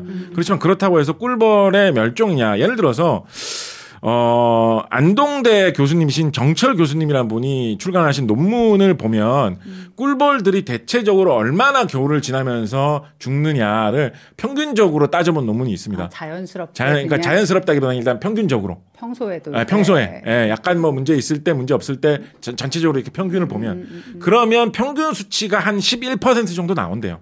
아. 그러니까 11%가 그러니까 10% 정도는 못 견디는 거예요. 10% 정도는. 그런데 이번에 16%가 어, 꿀벌들이 죽었고 특히 일, 피해가 많았던 일부 지역에 그게 몰려서 많이 나타났으니까 분명히 피해가 크긴 컸죠. 그렇지만은 그게 뭐 어떤 꿀벌의 멸종 나아가서 뭐 한국의 종말 이런 거하고는 또 상당한 거리는 있는 거예요.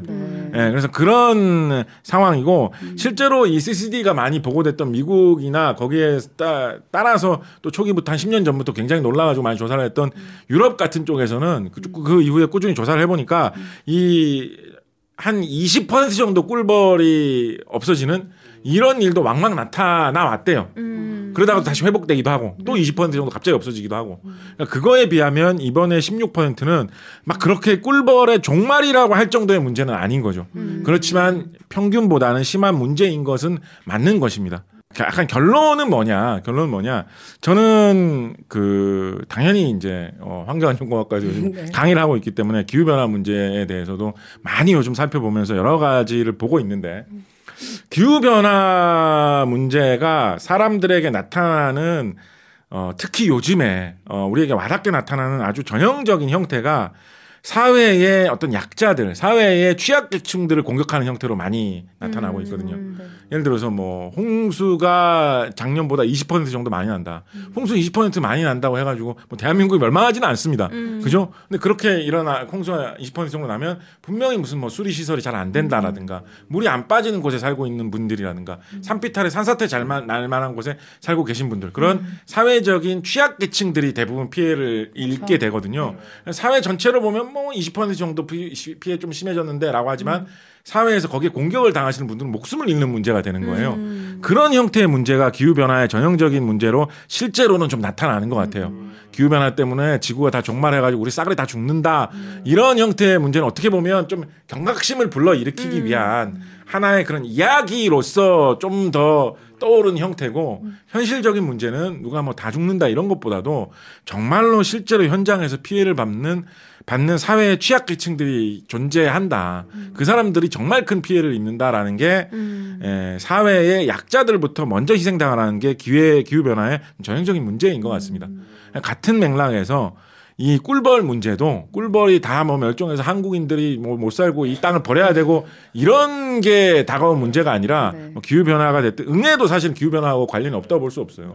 그런 응애가 잘 출현할 수 있는 날씨 속에서 응애가 창궐한 것이기 때문에 그래서 이런 상황 속에서 정말로 가장 많이 피해를 본 이 양봉 농가들, 양봉 농가하고 이어져 있는 이 과수원들 이런 분들이 사실 피해를 크게 입으신 것이고 이게 기후 변화의 문제로서 정확하게 나타나는 것이다, 예상되는 것이다라고 한다면 사실은 어, 좀 현실적인 대책이나 그런 것도 생각해 볼 필요가 있죠. 맞아요. 예를 들어서 뭐 금년 뭐 그렇다 치고 앞으로 이런 일이 계속 지속적으로 발생한다고 하면 이거는 기후 변화 예상되는 문제잖아요. 어떻게 보면 기후 변화 앞으로 더 심해질 거니까.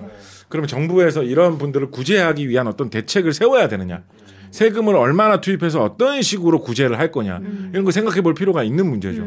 기후 변화를 양봉 농가에서 일으킨 건 아니거든요. 맞아요. 사실은 뭐 한국 기준으로 봤을 때 기후 변화에 가장 많이 기여를 한 이산화탄소 배출을 굉장히, 광- 굉장히 많이 하는 그런 거를 크게 하셔가지고 과거에 돈을 많이 버신 분들은 지금 사실 이산화탄소와 별 상관없이 어떤 건물주 같은 게 되셔가지고 어 역시 뭐 요즘 비가 좀 많이 온다더니 우리 건물은 튼튼해서 괜찮네 이러면서 잘 사시고 계실 거예요. 근데 그때 발생한 기후 변화에 피해를 입는 것들은 양봉 농가 같은 사회적으로 그런데 취약한 분들이 먼저 피해를 입으시는 거거든요. 그게 뻔히 예상되고 있어요. 그리고.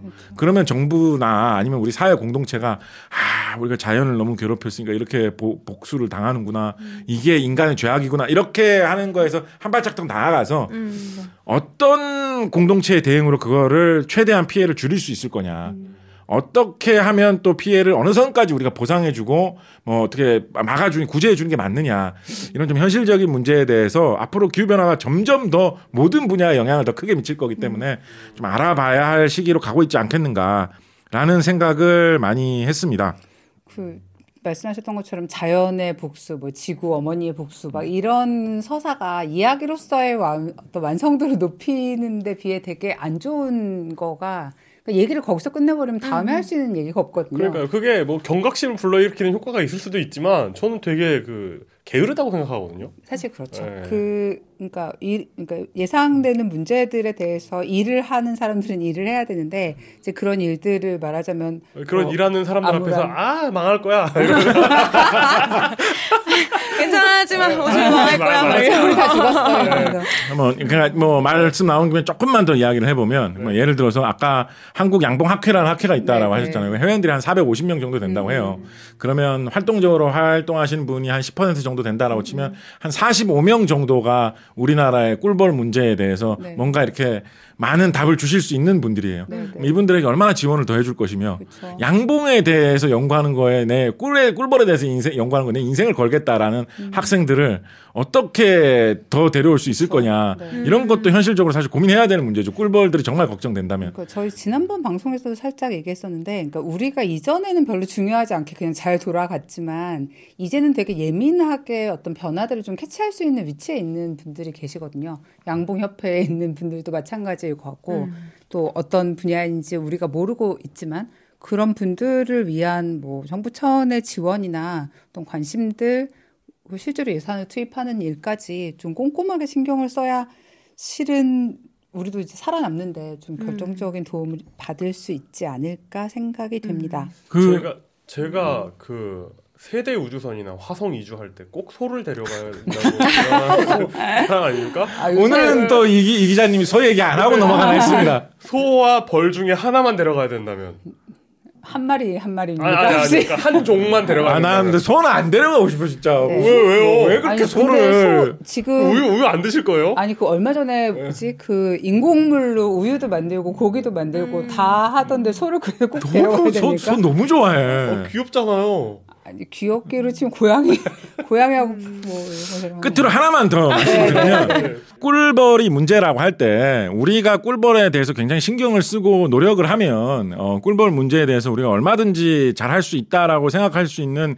하나의 간접적 근거가 뭐냐면 이거 우리 저기 어, 현신규 박사님 편할 때 비슷한 얘기 했었는데 우리나라의 양봉 산업의 본격적인 발전은 보통 60년대 후반, 70년대부터라고 보고 있거든요.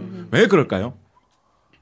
아, 왜 그럴까요? 왜 우리나라가 60년대 이전에는 양봉을 잘 못했을까요? 아 숲이 없어. 아, 나무가 별로 없어서. 나무가 별로 없어서. 산림 우리- 녹화. 예, 우리나라 사람들 열심히 한국인들이 다 노력해가지고 일단 숲을 만들어 놓으니까 양봉도 할 수 있게 된 거거든요. 자, 그렇게 해서 양봉을 조직적으로 열심히 해서 벌을 많이 키워온 결과, 어, 그러니까 이것도 막 그런, 그러니까 약간 할리우드 영화 너무 많이 보다 보니까 그게 무심코 그래 따라가는 것 같기도 한데 막 과거에는 자연이 모두 다 아름다웠고 요즘은 그런데 뭔가 그게 다 망가졌고 아바타. 더러워졌다는 식으로 무심코 생각하기 쉬운데 근데 사실 한국은 별로 그렇지만은 않거든요. 네. 꿀벌 같은 경우에 80년대 말까지만 해도 전국에 40만 봉군 정도 예, 그러니까 한 80억 마리 예, 그 정도 있었다고 합니다. 그러니까 지금 꿀벌 숫자가 80년대 말보다 한 6배 정도 더 많아요. 예, 꿀벌이 아주 뭐 왕창 늘어났습니다. 대한민국의 지난 한 3, 40년을 돌아보면 그래서 우리나라가 양봉하는 정도로 보면 세계에서 꿀벌을 좀 많이 기르는 편일까요? 적게 기르는 편일까요? 많이 많이 기르. 세계에서 세계에서 꿀을 제일 많이 만드는 나라 당연히 중국이고요. 두 번째로 많이 만드는 나라 어딜까요? 비슷- 비슷한 맥락으로 예상할 수 있는 나라예요. 인- 인도예요, 인도. 아, 인도예요? 예. 아. 중국, 인도가 되게 벌꿀 많이 생산하는 나라입니다. 아. 그런 인구 대국들을 제외하고 벌꿀들 굉장히 꿀벌 굉장히 많이 생산해가지고 수출 굉장히 많이 하는 나라가 터키입니다. 터키. 아, 네, 터키 꿀. 터키에서 꿀 특산품을 많이 네. 팔거든요. 터키 같은 경우에 제곱킬로미터당 꿀, 꿀벌 벌통의 개수가 국토 면적 대비로 보면 10통 미만으로 하는, 보는데 네. 우리나라 같은 경우에는 제곱킬로미터당 17통 이상의 꿀 벌통이 있다라고 보고 있어요. 아, 진짜 아. 우리 그냥 모든 국토에 그 정도가 있고요. 네. 그래서 우리나라가 벌통이 많는 나라입니다. 아. 그래서 우리나라가 열심히 노력을 하고 열심히 잘 해가지고 예, 꿀벌이 많은 나라가 된 나라가 우리나라거든요. 그래서 앞으로도 이런 여러 가지 대책들을 찾아서 꾸준히 잘 노력을 해 나가면 어 물론 그냥 뭐 잘하면 잘 되겠지라는 정도는 부족하죠. 앞으로 이런 생태계 아까 말씀하셨듯이 생태계 여러 문제에서 발생하고 있는 이런 세밀한 문제에 대해서 관심도 갖고 실질적인 대책도 생각을 하면서 노력을 해 보면 뭐 꿀벌 때문에 한국인들이 다 사라지는 이런 일은 발생하지 않을 것으로 보인다라는 것이 결론입니다. 그리고 예전에 그런 얘기 들은 적, 그 캘리포니아에서 아몬드 생산 되게 어, 크게 하잖아요. 그 아몬드가 네네. 진짜 큰데 거기가 예전에는 거기서 이제 꿀벌이 꿀도 따오고 그것도 하고 하다가 꿀벌이 말하자면 그 뭐지 그룹이 좀 약간 번, 뭐라고 해야 되지? 좀 자주 죽고 뭐 이런 일이 있어가지고 그 매개하는 벌들을 딴 걸로 바꾸기 시작을 했대요. 음. 조금 더 뭔가 꿀은 그렇게 열심히 안 모으지만 조금 더 강한 애들 뭐 이름을 잘 까먹었는데 그러니까 그런 식으로 뭔가 꼭 반드시 꿀벌이어야 되는 것도 아니고 좀 그런 게 있기는 한가 봐요. 잘 모르겠 이름이 제가 생각을 비슷한 이야기 하나만 더 네, 말씀드리면 우리나라 양봉 농가에서는 은근히 많이 나오는 이야기가 어떤 이야기가 있냐면 어 그런 꿀벌이 벌꿀 생산이 굉장히 잘 되던 때 굉장히 사랑하던 어떤 나무가 있었습니다. 아카시아. 어, 아카시아. 아카시아, 네, 나무가 네, 네, 네. 꿀, 벌꿀 하면 아카시아, 나- 아카시아 꿀 아닙니까? 아카시아 꿀, 네, 네, 한국 꿀 하면 아카시아 꿀 아닙니까? 그죠? 예. 그런 게 있었는데 그래서 이제 옛날에는 아카시아가 이게 사실은 아카시아가 원래 이름이 아니라는 사실은 아시죠? 아카시도 사실 심지어 원래 이름이 아니에요. 어? 예. 이게 원래 이름이 아예 따로 있는 나무인데 음. 그냥 아카시아 나무하고 좀 비슷하게 생겨가지고 예, 사람들이 아카시아라고 부르다 보니 아카시아 나무는 좀, 좀 따- 완전 딴 나무입니다. 아 진짜. 예, 근데 이 나무가 아카시아 나무하고 비슷하게 생겨가지고 사람들이 그냥 아카시아로 막 부르기 시작했는데 아카시아라는 이름으로 정착이 된 거예요. 그런데 그거를 뻔히 알면서 아카시아라는 잘못된 이름을 부를 수는 없잖아요. 그래서 아카시 나무라는 말을 쓰자라는 움직임이 강하게 있습니다. 아. 구분을 좀 해야 되니까. 아카시 나무라는 말도 사실은 공식적인 호칭이 아닌데. 그 뭔가 말은 좀 다르잖아요. 아, 그래도. 네네. 예, 그래서 하여튼 원래 아카시아 나무하고는 다른데 통상 우리나라 뭐 적어도 예, 벌꿀계에서는 아카시아라고 하면 다 그걸 생각하죠. 네네. 그게 빨리 자라요. 어, 물이 아. 물이 또 좀 많은 곳에는 빨리 자라요. 그래서 우리나라에서 숲을 빨리 일구려고 할 때. 물이 좀 많은 근처에서 아카시아를. 예, 아카시아를 왕창왕창 심었거든요. 네. 그러니까. 예, 그- 그게 또 거기서 꿀이 이제 좀 좋은 품질의 꿀이 쉽게 잘 얻어지니까. 그래서 양봉하시는 분들이 정말 좋아하던 나무였는데, 어, 90년대 이후로 들어오면서 이제 아카시아 나무를 제거를 많이 했어요. 맞아요. 아카시아 나무가 굉장히 그렇게 빠르게 자라다 보니까 네. 옆에 있는 다른 나무에게 해를 많이 끼치는 거예요. 그래서 이제 국가에서도 아카시아 나무를 그런 식으로 좀, 어, 싫어하는 그런 경향이 조금 있었고, 특히 이제 그 사유 재산으로 산을 갖고 계시는 산주, 이런 분들이 아카시아 나무를 특히 싫어했던 게 뭐냐면, 그런 산주신 분들은 보통 우리나라에서는 특히 선산 가지고 계신 분들이 많습니다. 근데 아카시아 나무리 뿌리를 뿌리가, 이렇게 뻗으면 네네. 이, 이 묘로 파고든다라고 해가지고 그런 것도 한국인들 굉장히 싫어하지 그렇죠. 않습니까? 아, 그렇죠. 예, 그래서 또 아- 나오고 음. 조상님들이 조상님이 나무 어. 뿌리에 묶인 모습으로 나타나 나 좀 살려줘라 이렇게 이야기하고 뭐 우리 조상님이- 부족해. 막. 조상님이 그렇죠. 야, 너는 뭐 양봉 잘하라고 내 좀 참고 있다 뭐 이렇게 하셔도 될 것 같기도 한데 하여튼 그런 이유로 아카시아 나무가 굉장히 많이 줄었습니다. 아, 네. 네. 한때 한창 때에 비해서. 음. 그래서 이제 뭐 그런 이야기도 많이 나오고 있어요. 아카시아 나무를 어느 정도 되살려도 괜찮지 않겠느냐. 양봉이나 꿀벌을 위해서는. 혹은 뭐 아카시아 나무 는 아니지만 꿀벌이 어 꿀을 따기 좋은 그런 수종을 좀 골라 가지고 나무를 심는 것도 좀 조직적으로 좀 해봐야 되겠다. 이런 이야기도 양봉 농가 쪽에서는 좀 많이 나오는 편입니다. 저는 지난주에 유채꽃밭 막 이렇게 지나가는데 꿀벌이 보이는 거예요. 음. 생각해보고 공부 생각해보니까 올해, 올해의 첫 꿀벌인 거죠. 괜히 막 이런 이슈들도 막 있고 했으니까 너무 소중해서 한참을 저희도 쳐다봤네요. 옥상에서 바지를 키우는데 바지꽃이 피니까 꿀벌들이 막 어. 날아다니더라고요. 어, 너무 아름답네요. 이거 보- 이거 보십시오 아직 많아요. 안 좋습니다. 한 네. 100억 마리 더 죽어도 아니, 어쨌든 아, 신경을. 쓰게 해야 돼. 네, 네, 네. 죽으면 안 되고 네. 네, 심각한 문제입니다. 네, 네. 음. 네, 그렇습니다. 네, 그러면 어, 이용 기자가 다른 분들이 중요한 기사에 대해 이야기할 때 딴소리를 못하게 하는 방법은 자기 얘기를 하면 되죠. 아, 네네네. 네. 어, 이용 기자 오랜만에 집착 분석 가지고 오셨다고. 아, 네, 네, 집착. 아, 어, 이게 지금 갑자기 이런 얘기를 하다가 이런 얘기를 하는 게 맞는지 그 모르겠습니다. 되게 네. 반사회적인 사람처럼 보이긴 하네요. 네, 그렇습니다. 저는 끝까지 말씀하실래 봅니까? 네. 러시아가 우크라이나에서 3일간의 특수작전을 시작한 지 두 달이 지나갔습니다. 네. 음. 네. 그래서, 어, 그러니까 전쟁이 시작됐을 무렵만 해도 이게 전쟁 이야기예요. 네. 음. 전쟁이 시작됐을 때만 해도 러시아가 2008년에 조지아에서 전쟁한 거 아시죠? 네, 그렇죠. 네. 그루지아. 어, 그루지아. 그루지아 라고 했는데 그루지아 대사관에서 네, 조지아라고 해달라고. 조지아라고 해달라고 아. 해가지고 이제 조지아 주에서는 뭐라고 말이 없습니까? 조지아 주에서는 그러니까 이게 헷갈리게 됐죠. 아, 네, 네, 네. 미국의 조지아. 그러니까 약간 그러니까 예전에는 그루지아와 조지아였는데 이제는 경기도 광주와 광주 광역시처럼 구분해서 불러야 되는. 제가 그 구글에서 네. 검색하다가 무심코 봤는데 미국에는 코리아라는 지명도 있더라고요. 오? 네. 어, 어디 어느 주예요? 뭐, 뭐 모르겠어요. 코리아라는 지명도 있더라고요. 그냥, 그냥 서- 세계에 있는 거 아무거나 갖다 쓰는 어, 그런가 봐요. 네. 그, 아이, 그, 뭐, 그러잖아. 그, 뭐지? 뉴잉글랜드라는 지명도 얼마나 그, 이게 성이 없습니까? 그냥, 음. 조선 사람들이 판옥선 타고 가서, 뉴조선 이렇게 부르, 신조선 이렇게 부르는 거예요. 그렇죠. 아, 하여튼 그런데 그- 네네. 그게 아니라 어쨌든 어, 3일간의 특수 작전이 두 달째 그리고 어쨌든 그 조지아에서 전쟁을 했을 때 압도적인 어떤 능력을 보여줬거든요. 별, 어, 뭐, 뭐 별다른 전투를 할 것도 없이 그냥 그한 나라를 제압했잖아요. 그래서 그리고 이제 2014년에 막 우크라이나랑 그때도 전쟁을 하고 하면서 이번에는 진짜 본격적인 침공이니까 이건 좀 빨리 끝나지 않을까 전쟁이 음. 그런 생각을 많이 했었죠. 왜냐하면 객관적인 지표로 2위고요. 음. 어, 그리고 우크라이나도 객관적인 지표로 봤을 때는 이제 뭐 30위 근처에 있지 않습니까? 음. 그런데 일이 이렇게 간단하게 흘러가지 않 흘러가지가 않더군요.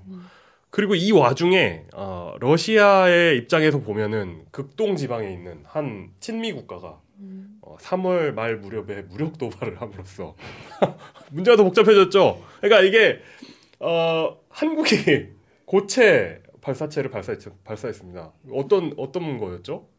뭐, 뭔, 뭐 말씀하십니까? 잠깐만 이거 저 뭐지 무기 얘기할 거지. 네네네. 한국형 고체 발사체를 발사했는데 아, 그 얘기 여기 할 거야? 와중에 아 네. 진짜? 그냥 이렇게 잠깐 언급하고 넘어가려고. 네네네. 아, 네네네. 한국형 고체 발사체를 발사했는데 거기 그 부분 첫 앞부터 다시 하자. 네. 어, 뭐 헷갈리게 하지 말고. 이. 와중에 전쟁이 진행되는 와중에 아. 어, 극동에 있는 한 친미 국가가 러시아 입장에서는 어, 무력 아, 그, 우리가 굉장히 친숙하게 느끼는 그, 네, 국가. 네 그렇습니다 그 국가 네. 아, 그 상관이 있습니까? 네. 아, 저, 아, 좀, 아, 근데 이게, 어.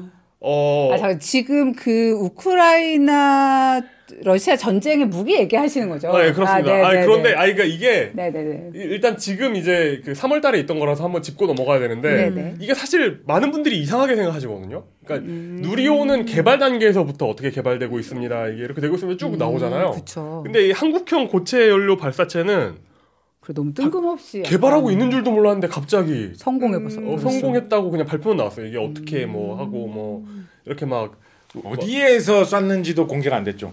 어 태안에서 습니다 태안에서. 태안에서? 네, 네. 예, 태안 ADD 연구 아, 거기 ADD 가 실험하는 거기서? 예, 거기서 아. 쐈으니까 그래서 이걸 외국에서는 좀 이상하게 보는 시각도 되게 많아요. 한국에서도 많이들 이상하게 보긴 네. 하는 것 같습니다. 놀라면서 저게 뭐야 갑자기 약간 이런 느낌. 노스 코리안지 사우스 코리안지 확인 안 하고 봐가지고 아유 또 쐈구만 이렇게 생각하는 분들도 진짜 있는 것 같고 이거 쏘는 궤적도 그냥 높이 쐈다가 내려왔거든요. 네. 그러니까 이것도 약간 그 북한이 미사일 실험할 때 쏘는 궤적하고도 비슷하지 않나 막 이런 생각이 들고 이걸 그러니까 이게 좀 이상하게 생각하는 분들이 많이 있어요. 우리나라에서는 이제 ADD에서 발사체를 고체 발사체를 가지고 있으면 좋지 않겠느냐 평화적 목적으로라고 생각하고 있는데 이거 뭐, 뭐 의도는 뻔한 거 아니야 뭐 이렇게 생각하는 사람들도 있고 이게 왜 하필 이 시점이지?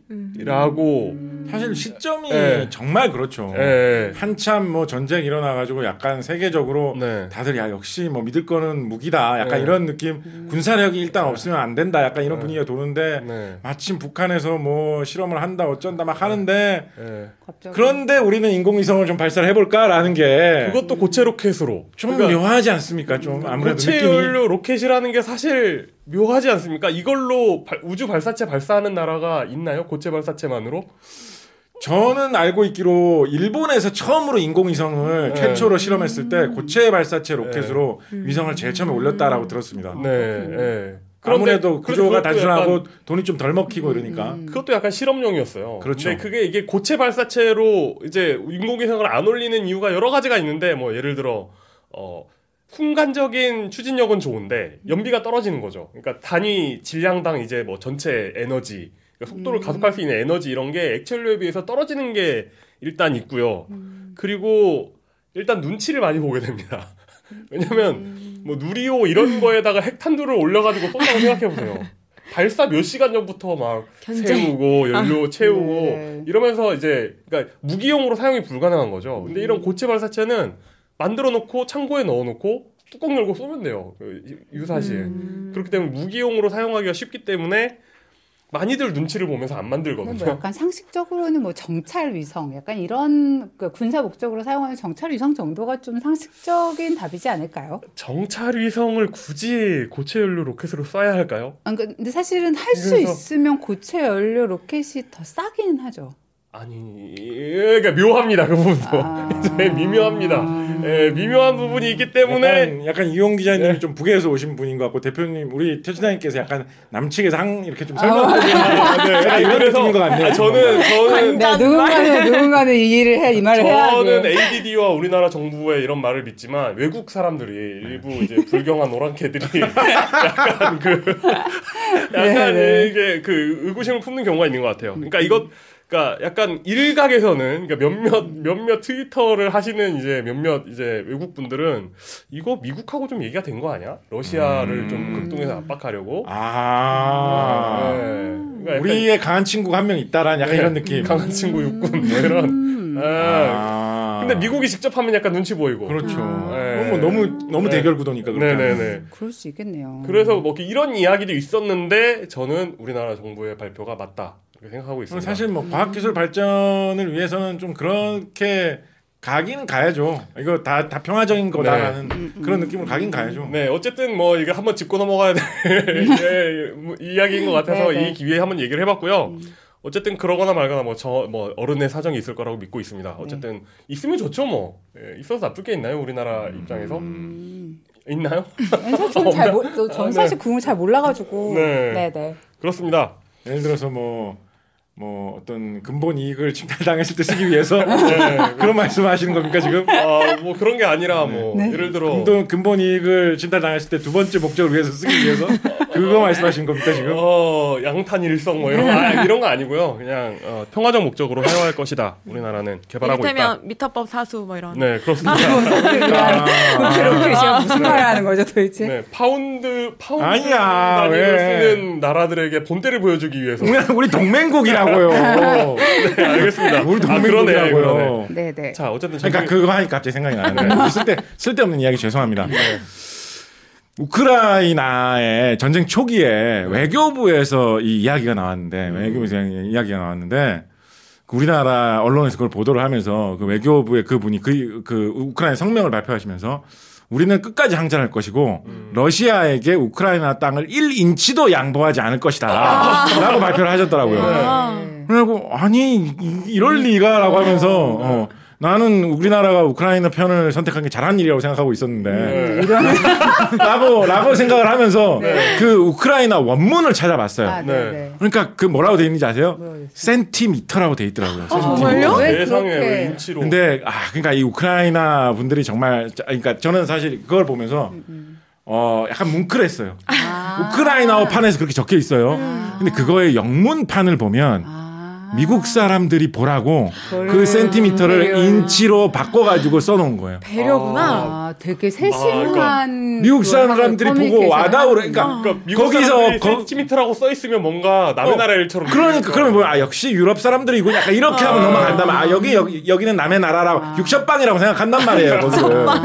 그러니까 그거 진짜로 그걸 생각한 거라니까 네. 우크라이나 그 외교 그러네. 하시는 분들이 미국 사람들에게 더 가깝게 다가야지 조금이라도 네, 우리가 지지를 받을 수 있다는 생각에 눈물 울면서 울면서 아니 아니 센치 센티미터를 신념을 저버리면서 억지로 절박한 마음으로. 아니 근데 사실 한- 우크라이나가 그런 메시지 관리를 되게 잘하고 있죠. 네. 처음부터. 한국어판으로 내놨으면 한치도 아니 양보하지 않을 아니야 아니야 네. 아, 그렇습니다. 네, 네. 어쨌든 러시아는 우크라이나를 침공했습니다. 러시아는 이제 이제 사전 지식입니다. 이제 요- 러시아가 전쟁을 일으켰을 때 사전 지식은 러시아는 구소련 시절부터 처음부터 끝까지 어 기갑입니다. 그러니까 탱크죠. 음. 그 탱크 이- 이제 여기 이제 물론 포병을 매우 중요시하는 그런 게 있습니다만 어쨌든 아, 처음부터 끝까지 기갑이라고 보면 됩니다. 이 교리 자체가 기갑이에요. 그러니까 그 러시아에서 동유럽으로 가는 길에는 산이 별로 없습니다. 어, 아주 음. 어, 엄청난 평원이죠. 음. 이 평원을 가득 메우고 이제 탱크들이 달려오는 그런 모습이 어 이제 구소련이 생각한 아 우리가 나토를 나토를 무찌르는 상상에서도 나오는 모습이고 나토군 입장에서 아이 소련이 쳐들어오면 어떡하지라고 생각하면서 상상하는 모습도 그거였던 거예요. 양쪽이 그걸 전제를 하고 생각을 합니다. 그래서 어, 러시아 전략의 기본이고 러시아를 상대하는 나토의 전략도 이 전제를 가지고 시작을 해요. 탱크가 몰려온다. 그래서 이제 2차 대전을 전후해서 성형 작약탄이라는 게 나오면서 shaped charge라는 게 나옵니다. 그러니까 그냥 폭탄을 터뜨리는 게 아니라 폭탄 모양을 예쁘게 만드는 거예요. 이렇게 깔때기 모양으로 만들어요. 그래, 그리고 이 깔때기 안을 금속 라이닝 같은 걸 대놓습니다. 그럼 빵 터트리면 충격파가 이렇게 이렇게 원형으로 퍼질 거 아니에요? 네. 근데 깔때기처럼 파놓은 곳은 충격파가 모여가지고 음. 이게 제트가 형성돼서 한쪽으로 방향성을 가지면서 강력하게 뻗어나갑니다. 음. 근데 여기에 금속 라이닝을 대놨기 때문에 그 제트를 금속 입자들이 이제 어. 그 이제 그 타격을 하는 건가요? 예 타격을 해가지고 탱크의 그 강한 장갑을 뚫는 거예요. 아. 그러니까 이게 그러니까 이게 이제 으, 이게 이게 왜 그러냐면 예전에 탱크를 어떻게 잡았겠습니까? 이- 이런 게 나오기 전에는 음, 어떻게 잡았어요? 장애물 막 바닥에 뾰족한 거 그렇죠. 막. 네. 장애를 막 이렇게 뾰족한 걸 해놓, 해놓는데 탱크를 망가뜨리려면 대포를 쏴야 되는 거예요. 근데 대포를 그냥 쏘는 것도 아니고 점점 큰 대포를 쏴야 되고 음. 이렇게 그 큰 못 같이 생긴 그런 아, 그 그렇죠, 포탄을 그렇죠. 네, 네. 그러니까 어. 운동 에너지로 깨는 수밖에 없는 거예요. 음. 그런데 그럴 필요 없이 그냥 그 날아오는 속도는 느려도 되는데 음. 터지는 순간 지향성을 가지고 터지면 네. 어, 큰 대포를 쓰지 않아도 이제 탱크를 잡을 수 있는 거죠. 그러니까 이거 물리적으로 속도를 높일 것이 아니라 그 화약의 화학적인 힘을. 이용해가지고 그런 겁니다. 네. 진짜 그 화학적 화학적 공격이란 말을 진짜 써요. 이런 무서운. 사람들. 네. 이걸 이제 또 이제 이런 말 지어내기 좋아하는 사람들이 또 말을 만들었죠. 히트라고 H E A T. 네. 어, 뭐예요? high explosive anti tank. 아. 그래서 대전차 고폭탄이라고 번역을 합니다. 뭐 실제로 HEAT. heat를 발생시키겠네요. 네, 그렇습니다. 이게 세상에. 있기 때문에 이제 탱크가 이제 무용론이냐 뭐 유용 그래도 필요하나 이런 게 있고 이거만으로도 굉장히 기나긴 주제입니다. 탱크가 현대전에 진짜 필요가 있는 거냐 없는 거냐. 어쨌든 여전히 어, 현대전의 최전선에는 탱크가 있고 이 탱크로 탱크로 어, 공격을 하고 이걸 막는 게 러시아와 나토 간의 전쟁의 기본이에요. 근데, 음. 근데 미사일이 있는데 탱크가 무슨 의미가 있어요? 아 왜, 왜요 왜 왜? 그, 아니 뭐 이거 지- 할 만한 다 생각이. 아, 다. 할 만한 핵심, 생각이 핵심. 아 핵심이라서 여기서 얘기가 핵심이라서. 지금 논의가 끝난 핵심이라서 상황이군요. 그렇습니다. 어. 네. 어, 논의가 끝나지 않았어요. 사실 이거 진짜 굉장히 핫한 주제고, 네. 그러니까 탱크를 옹호하는 입장은 뭐냐면 아무 이런 이야기 하는 사람들 많은 네. 인터넷 게시판에 가지고 아무 데서나 그렇게 한 마디만 던지면 네. 한 글이 한 200개씩 그러니까 아 그렇군요. 근데 아 탱크 제가 지금 벌집을 이렇게 건드린 거군요. 아, 예, 이거 진짜 기나긴 주제고. 음, 근데 이거 탱크를 옹호하는 사람들이 여기에 대한 그 뭐라고 해야죠? 반론도 신통치가 않아요. 가장 중요한 반론은 그럼 탱크 아니면 뭘 보낼 건데? 음. 아. 라는 그래서 전쟁하려면 뭘 보내야 되니까. 네, 뭘 보낼 거야? 걸어갈 거야? 음. 이렇게 물어보는 거. 그럼 또 할 말이 없거든요. 로봇. 아, 그렇죠. 차 어. 타고 돼. 그렇습니다. 자, 어쨌든 이 맥락에서 어 제가 준비한 어 이 오늘의 주, 오늘의 이야기는 우크라이나의 수호성인들입니다. 네? 음. 혹시 이미지 있나요? 이- 네. 아. 전쟁이 시작되고 이게 이렇게 이어진다고요? 네, 전쟁이 시작되고 어 이제 그 우크라이나 사람들이 이런 그림을 많이 이런 그림을 이제 했, 죠 음. 어, 성 제블린. 그러니까 세인트 제블린이라고 이런 그 슬라브풍의 성화에 이제 저 어, 대전차 미사일을 들고 계시는 음. 분의 그림이 이제 유행하기 시작했습니다. 음. 이- 그리고 이제 우크라이나의 어, 오타쿠들이 이걸 좀 변형시키죠. 이런 식으로. 귀엽네요. 아. 네, 이런 식으로 어, 변형시킵니다. 그래서 이게 어, 이- 그 도대체 제블린은 무엇인가? 음. 음, 저 무기 이름이 제블린인 네, 거죠. 제블린은 무엇인가? 다음 네, 어. 이것입니다. 제블린 FGM 148 제블린 미국에서 만든 어, 적외선 유도 대전차 미사일입니다. 아. 그러니까 영국이 개발했던 그 대공 미사일 중에도 제블린이 있거든요. 우리나라에서도 제블린을 썼었는데 이거하고 이름만 같은 그러니까 별명이죠. 그러니까 이 그 다른 미사일입니다. 이건 대전차 미사일이에요. 음. 그러니까 전차가 아니라 뭐 다른 곳에도 쓸 수는 있는데 주요 목적은 일단 전차죠. 이거 얼- 뭐 영상으로 나온 거 보니까 제블린은 뭐 오토바이에 쏜 뭐 그런 것도 있는 것 같던데. 어, 그러니까 이거 이거 이건 아깝, 아깝네요. 좀. 근데 뭐 하여튼 뭐 하나 나왔는데 하나 보이니까. 이건 사실 그 미군이 이제 테러와의 전쟁 같은 거 할 때는 이거 그 무슨 테러와의 전쟁이니까 무슨 그 무자헤딘이 탱크가 있겠습니까? 뭐가 있겠습니까? 음. 그러니까 이거 이제 그적 거점 같은 거 파괴하는 아, 군대, 시설. 네, 네. 시설을 파괴하는 이제 분대 지원하기 분대 지원하기로서 미국은 이런 걸 음. 이런 걸로 쓰고 있더라고요. 그런데 이건 이제 예전에는 이제 보병들도 대전차 무기가 있어야 되잖아요. 음. 근데 대전차 무기가 이 이전에 썼던 게 Dragon이라는 드, Dragon이라고 해야 되나요? Dragon이라고 해야 되나요? 드래 Dragon이라는 어, 대전차 미사일을 썼는데 그건 이제 유선 유도였습니다. 그러니까 아. 미사일 뒤에 선이 있어요. 음. 근데 이런 경우가 있거든요. 뭐 TOW 이런 것들이 이런 게 있거든요. 선이 있고 사수가 계속 그, 그 표적을 찍어줘야 돼요. 그래야 그 아. 표적을 찍어주면 미사일이 미사일. 그, 그 유선 유도를 받아가지고 그 음. 표적까지 날아갑니다. 근데 얘는 자체적인 적외선 센서가 있기 때문에 lock on을 하고 쏘면 그 fire and forget 그러니까 그 어, 발사 후 망각이라고 부르거든요. 음. 쏘고 쏘고 쏘고 사수는 다른 걸 해도 자기가 날아가서 맞습니다. 아. 그리고 이건 그 굉장히 재미난 기능이 있는데 탱크는 이제 그 탱크끼리의 싸움을 일단 전제해서 만들잖아요. 네. 근데 탱크는 대포가 주요 무기니까 음. 대포에 맞을 수 있는 옆 벽을 아주 강하게 만들어요. 음, 음. 그렇기 때문에 상대적으로 위 아래가 취약해지거든요. 음. 그래서 이 제블린은 어떤 그 두 가지 모드로 발사할 수 있는데 하나는 그냥 날아가서 맞는 거고 음. 또 하나는 위로 올라가서 날아가다가 탱크를 보면 아. 위에서 내리 꽂아요. 아. 그러니까 탑다운 방식의 공격을 합니다. 세상에. 이렇게 되면 이제 그 옆면에 강한 장갑을 상대하지 않고 음. 위쪽에 취약한 부분을 공격할 수 있는 거죠. 아. 그래서 그 우크라이나의 어떤 분이 나와서 네. 말씀하시기를 뚜껑을 딴다라는 식으로 이야기를 하더라고요. 뚜껑을 아. 딴다, 뭐 네. 예, 그런 얘기를 많이 하죠. 어, 근데 저 사진 저 뒤쪽에 계신 분은 사진을 찍고 계신 거죠? 네, 그렇습니다. 이건 아마 미군이 그냥 운용하는 아. 거 이제 시범 보이는 실제 전쟁 화면은 설마 아닐 거예요. 같은 편인데 뭘 네. 하고 있진 않겠네요. 그래서 보면 뒤에서 불꽃이 나오는데 이 이전 세대들의 대전차 무기, 그러니까 사람이 저 추진력을 반동을 받아낼 수 없기 때문에 그 음. 불꽃을 뒤로 내보내거든요. 아, 네. 근데 예전에 무슨 뭐 이제 그 테러리스트들 많이 쓰는 뭐 RPG7 이런 걸 보면 음. 뒤로 불꽃이 엄청나게 나가잖아요. 근데 얘는 어 약한 약한 추진력으로 밀어져 가지고 이, 이 발사체만 앞으로 튕긴 다음에 아, 제- 불꽃 그 점 본격적인 점화를 한참 있다 해요. 몇 초 있다 해요. 그러니까 이제 그, 그 뒤로 나오는 불꽃이 여기는 굉장히 강렬하게 나와 있지만 음.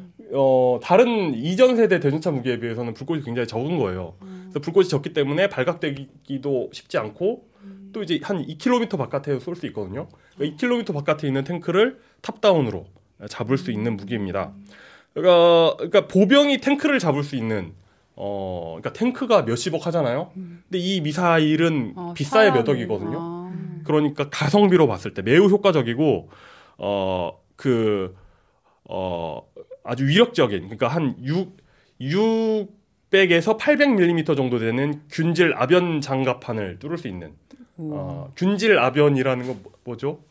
잘 모르겠습니다. 아, 네. 그냥 뭐 압연 이게 뭐 그러니까 주조해서 만든 게 아니라 철을 주조해서 만든 게 네, 아니라 네. 이렇게 그, 그 pressed 제철소 제철소 견학 가보셨나요? 거기 보면 이렇게 눌러서 강철을 음, 눌러서. 눌러가지고 음, 강철을 눌러서. 눌러가지고 찍어낸 예, 네. 하잖아요. 그러니까 이렇게 말 그대로 균질하게 만든 장갑 그 철 철로 가- 균질하게 만든 강철판을 어, 600에서 800mm 정도 뚫을 수 있다라고 평가받습니다. 엄청 단단한 것에 타격을 할 수 있을 만큼 위력적이다라는. 네, 그렇습니다.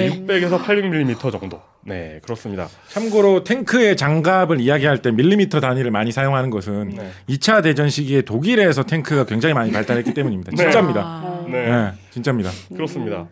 어, 다행이네요. 그렇습니다. 이 무기의 어, 단점을 꼽자면 이거 어마어마하지 않습니까? 이거 뭐, 음. 뭐 탱크를 잡는데 정말 최적화된 무기인데 음. 단점을 꼽자면 너무 무겁습니다. 22 22kg이 넘는 것으로 알려져 아. 있습니다. 음. 그럼 거의 이제 쌀 푸대 하나잖아요. 그리고 혼자 들 수는 있, 는 정도긴 하네요. 들 수 있는데 저걸 가지고 뭐 행군을 한다? 아. 보병이 힘들죠. 내 짐도 내 짐도 20kg인데 거기에다가 저거 음. 그 총도 있어야 될 거 아니에요? 음. 저걸 짊어지고 간다? 무리가 있죠. 그러니까 저건 매복해서 쏘거나 아. 숨어가지고 매복해서 쏘거나 아니면 매복하지 않고 공세적으로 쓴다면 저 병사들도 전쟁터까지는 뭐 장갑차나 이런 걸 타고 이동할 수 있는 음. 수단이 있어야 되는 거죠. 그러니까 기계화 부대를 맞서 싸우기 위한 무기인데 어 그러기 위해서 본인들도 기계화가 되어 있어야 되는 좀 그런 문제가 있는 거죠. 근데 저거 지금 조준을 할 필요는 없는 거죠. 조준을 해서 라곤을 한다고 합니다. 그러니까 라곤을 해서 라곤. 표적을 아. 표적을 설정해 주면 거기로 날아가는 거예요. 아. 한 번은 맞춰야 돼. 한 번은 네. 이렇게 잡아야 되는 거죠. 네. 그리고 이제 뭐 적외. 적외선 시커이기 때문에 적외선 시커는 냉각을 시켜주는 시간이 필요합니다. 음. 그래서 아. 조준을 하고 이제 무슨 뭐 무슨 뭐 냉각 가스 같은 걸 화- 사용해요. 그래가지고 냉각 가스로 네- 그 시커를 냉각시킨 다음에 발사하게 되는. 그러면 이제 자기 혼자 날아가서 타격하는. 우리나라는 현궁이라는 상대적으로 저렴한데 성능은 더 좋다고 어, 이야기되는. 예를 들어 어, 제가 저 무기를 받으면 쏠 수 있어요, 바로? 어 그리고 쏘면, 쏘면 못 쏘겠습니까? 그러니까 내 말에 아이고, 훈련이 필요하냐. 표 팀장님 뭐 쏘면 아니, 제가- 뭐 쏘지 뭐. 네. 제가 군대에서 그러니까 이- 군대 가면 이제 총을 받잖아. 아, 그러고 보니까 그, 그- 군대 얘기하면 그런데 제가 그, 그 이제 본인들한 그, 그때, 어, 앞 사람이 쓰던 거 그냥 물려받잖아요. 대부분 군대 가면. 그런데 저는 아무도 안 쓴 무기를 뜯어보는 택배 뜯듯이 뜯어보는 기회를 가져온. 적이 있어요. Unboxing. 네. Unboxing 기회를 가진 적이 있습니다. Unboxing 하잖아요. 설명서가 그렇게 자세할 수가 없어요. 아. 그러니까 그냥 좀 이제 열심히 읽잖아요. 설명서 열심히 읽고 나면 다 할 수 있어요. 다 할 수 있고 다할 정비, 수 정비도 막 할 수 있을 것 같은 느낌. 아 진짜요, 진짜요. 음. 그리고 이렇게 그 군 군용 무기는 그렇게 복잡하게 하지 않습니다. 어, 보통 그렇죠. 징병 징, 징병제이기 때문에 음, 그렇겠네요. 엘리트들을 위한 무기가 아니에요. 음. 그렇기 때문에 다 할 수 있고 마지막에는 파괴하는 방법도 돼 있어요. 막 이게 적군에게 노획될 것 같은 경우, 그리고 막 뭔가 놀라운 파괴 방법이 있을 거 아니에요. 음. 도끼하고 불을 그려놔요. 어, 어, 그렇게 돼 있더라고요. 그러니까 아. 할수 있습니다. 아. 할수 있어요. 예, 할 수. 있는 거- 것입니다. 우리 예전에는 전자레인지 타도 그 뒤에 기판까지 다 그린 그런 맞아. 설명서 맞아. 아, 있었어요. 그런 거 나 아직도 좀 갖고 싶어요 저는. 근데 요새는 맞아요. 진짜 그 설명, 그 애- 설명서 안 주죠. 애플이 처음에 막 설명서 없애면 막 네. 멋있다는 식으로 아, 하는 그래. 이유로 맞아요, 맞아요. 아, 너도 나도 따라하면서 막 없애더니. 그, 그 좋은데 그 설명서 재밌는. 나 저는 저는 그거 좋아해요. 저는 네. 진짜 그렇게 기판이나 그런 것까지 자세하게 나온 설명서 보고 있으면 진짜 한참 읽으면서 맞아요. 막 네. 어떤 아 이걸 설계하신 분은 어떤 마음으로 이걸 생각해서 보면 되게 기분도 좋고 그러는데 자, 그래서 이제 네. 사람들이 이제 고민을 하기 시작하죠. 음. 이제 물론 이제 지금 지금 고민하는 건 아니고요. 그 이전부터 고민을 합니다. 아 이거 되게 좋은데, 아 너무 무겁고 너무 비싸. 음. 어떻게 하면 좋을까?라고 해서 나온 게 다음에 나온 물건입니다. 이건 어. NLAW, NLAW라고 불리는데요. 아 이건 영국에서 나온 거 아닙니까 이거는? 영국이 발주해서 스웨덴이 만들었습니다. 아. 네, 그러니까 영국 영국 정부가 이제 우리 이제 좀 아, NLAW가 뭐냐면 next generation light tan- light anti tank weapon이에요. 그러니까 light anti tank weapon의 new generation이라는 거죠. 이 이야기는 무엇이냐? LAW 그냥 LAW도 있었다는 아. 거예요. 아, 네, 네. 이게 그러니까 이것도 말장난인 것 같지 않아요? 그러니까 탱크를 보고 쏘면서 이게 나의 법이다 이러면서 쏘는 그런 거죠. 자, 어, 영국이 우크라이나에 제공한 NLAW라는 것을 제공했는데요. 음, 이거는 영국이 발주해서 그 Saab Bofors사에서 만들었습니다. 음. Saab 예전에 자동차 있었죠. 근데 자동차는 망했는데 아, 어. 전투기는 만들고 있어요. 음. 네, 전투기 만들고 Bofors사는 어 그러니까 그러니까 예를 들어 그 이제 그 문서 찍는 스테이플러를 그냥 호치키스라고 부르지 않습니까? 네네네. 그리고 이제 상처 나면 바르는 걸 그냥 대일밴드라고 하잖아요. 네네. 그런 것처럼 그냥 Bofors라고 하면 40mm 포를 말해요. 아. 그러니까 이런 그 회사 이름이 그냥 아. 대명사. 어, 대명사가 되어버리 일반 명사가 되어버리. 게틀링건 약간 이런 예, 것처럼. 그렇습니다. 어. 40mm 포가 그냥 보포스포라고 그냥 사람들이 불러요. 어, 영, 그래서 스웨덴이 만든 무기, 그러니까 유럽이 유럽이 만든 무기라고 보면 되어 있습니다. 이 그리 이 내부 그림을 그 지금 보여드리고 있, 는데요 이 무기는 어, 제블린과는 개발 방향이 약간 다릅니다. 전체 무게가 어, 11.6kg인데 여전히 무겁긴 하지만 네. 제블린의 반절 정도. 훨씬. 음. 어, 들고 다닐 만한 정도. 예, 네. 들고 이 다닐 정도라면- 만한 어. 그 정도 무게입니다. 아, 저게 지금 총 뭐라고 해야 되지? 미, 그 홀더까지 다 합친 그림인 건가요? 그러니까 전체 시스템이 11kg이고 이건 미사일만 나온 미사일만 거예요. 나온 그래서 이거 이, 이가 그 사정거리도 약간 짧아요. 1km 정도거든요. 근데 이제 무게를 줄이고 이제 크기를 줄이려다 보니까 어 이제 Javelin에 달려 있는 것 같은 굉장히 이제 막 그 기기 묘묘한 막 그런 그 유도 시스템 있잖아요. 막막 지가 알아서 찾아가고 막 위에 top down을 하고 이런 걸 넣을 수가 없는 거예요. 음. 그래서 어떻게 하면 그런 비슷한 성능을 무게를 줄이면서 할 수 있을 것이 하, 하게 할 수 있을까를 고민을 하다가 어이 이 그림을 자세히 보시면 미사일의 가장 앞에 탄두가 있습니다. 근데 탄두가 저게 세- 아까 말씀드린 성형 자격탄이에요. 성형 자격탄은 이렇게 원통처럼 생긴 곳에 깔때기처럼 파놓은 거거든요. 음. 그래서 이제 발사 방향이 파여진 쪽이 이제 그 타격 방향이에요. 네. 이 미사일은 되게 특이하게 성형 작약탄이 미사일의 앞부분을 보고 있지 않고 90도 아래 부분을 보고 있어요. 아, 그래서 이 미사일은 어, 탱크를 직접 타격하는 게 아니라 약간 한 1m 정도 위로 날아가서 그 탱크 바로 위에서 격발합니다. 아래로. 그래서 아. 아래를 때려요.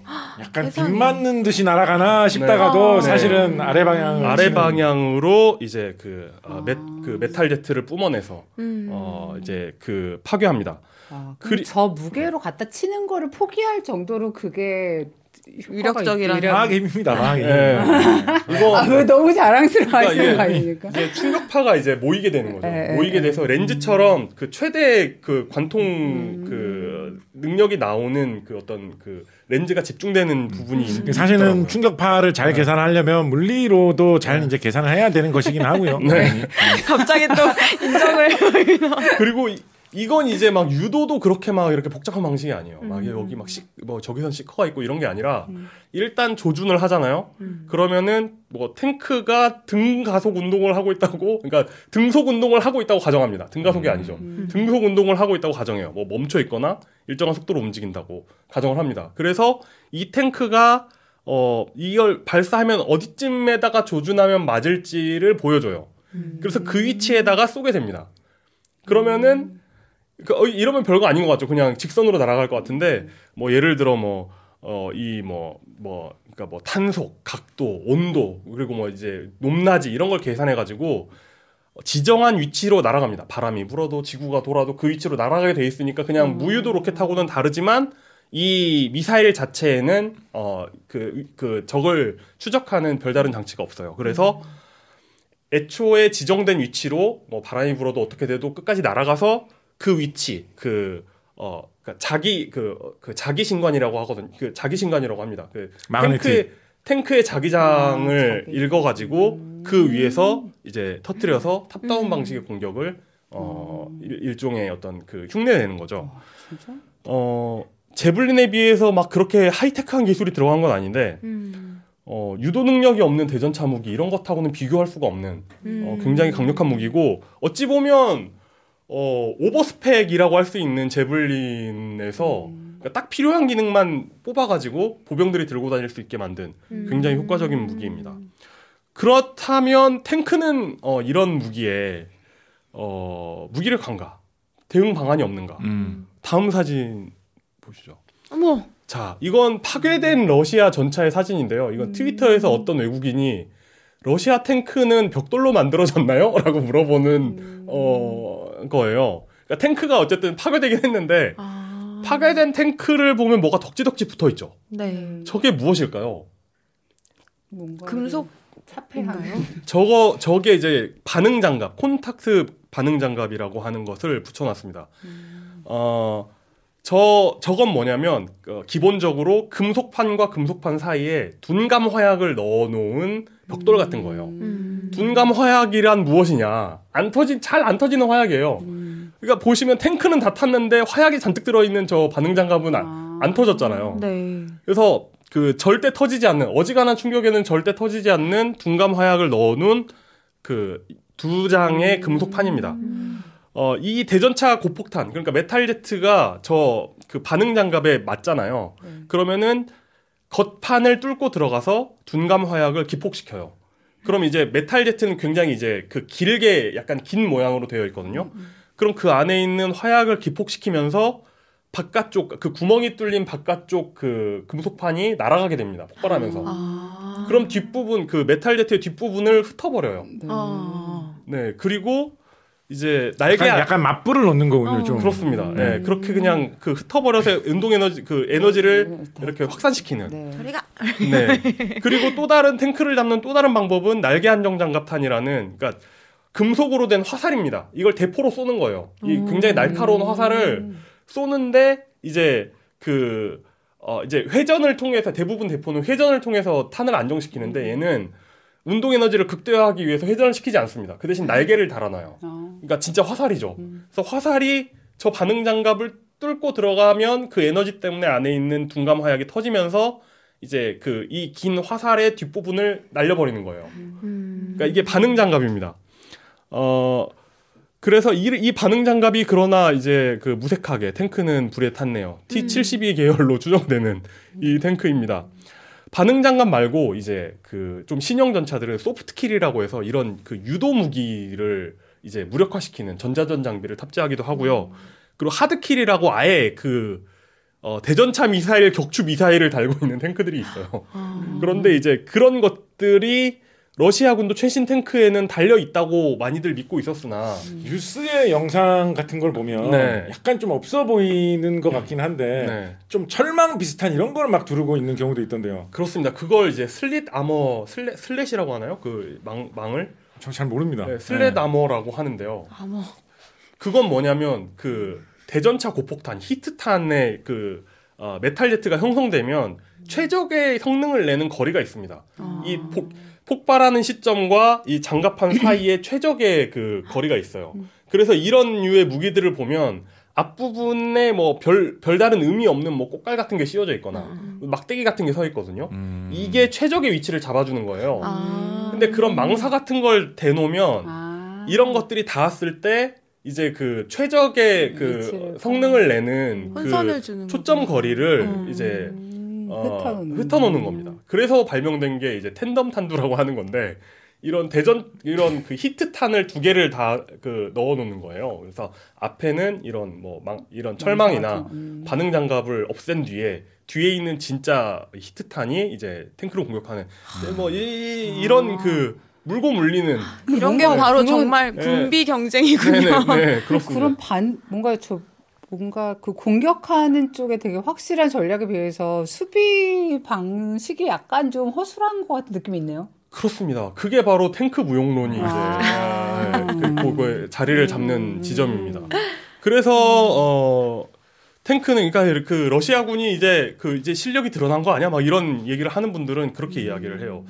그러니까 보병이 탱크를 보호하면서 가야 된다. 음, 음. 보병이 저 이런 위협들을 없애가지고 탱크를 보호하면서 가는 게 기본인데 그게 기본이 안 되는 거 아니냐? 음. 이런 이야기를 하는 것도 있는데 어 2km 밖에서 쏘는 미사일을 보병이 어떻게 막아주냐 이런 또 이제 반론도 있고요. 음. 자 그렇다면 어, 이런 그 보병 무기들이 활약을 하지 못하게 하려면 공중 그 제공권을 장악해서 아, 그러네요, 그러네요. 공중에서 확실히 제압을 해주면 되죠. 음. 어, 그런데 어, 그 우크라이나군에는 또 이런 게 있습니다.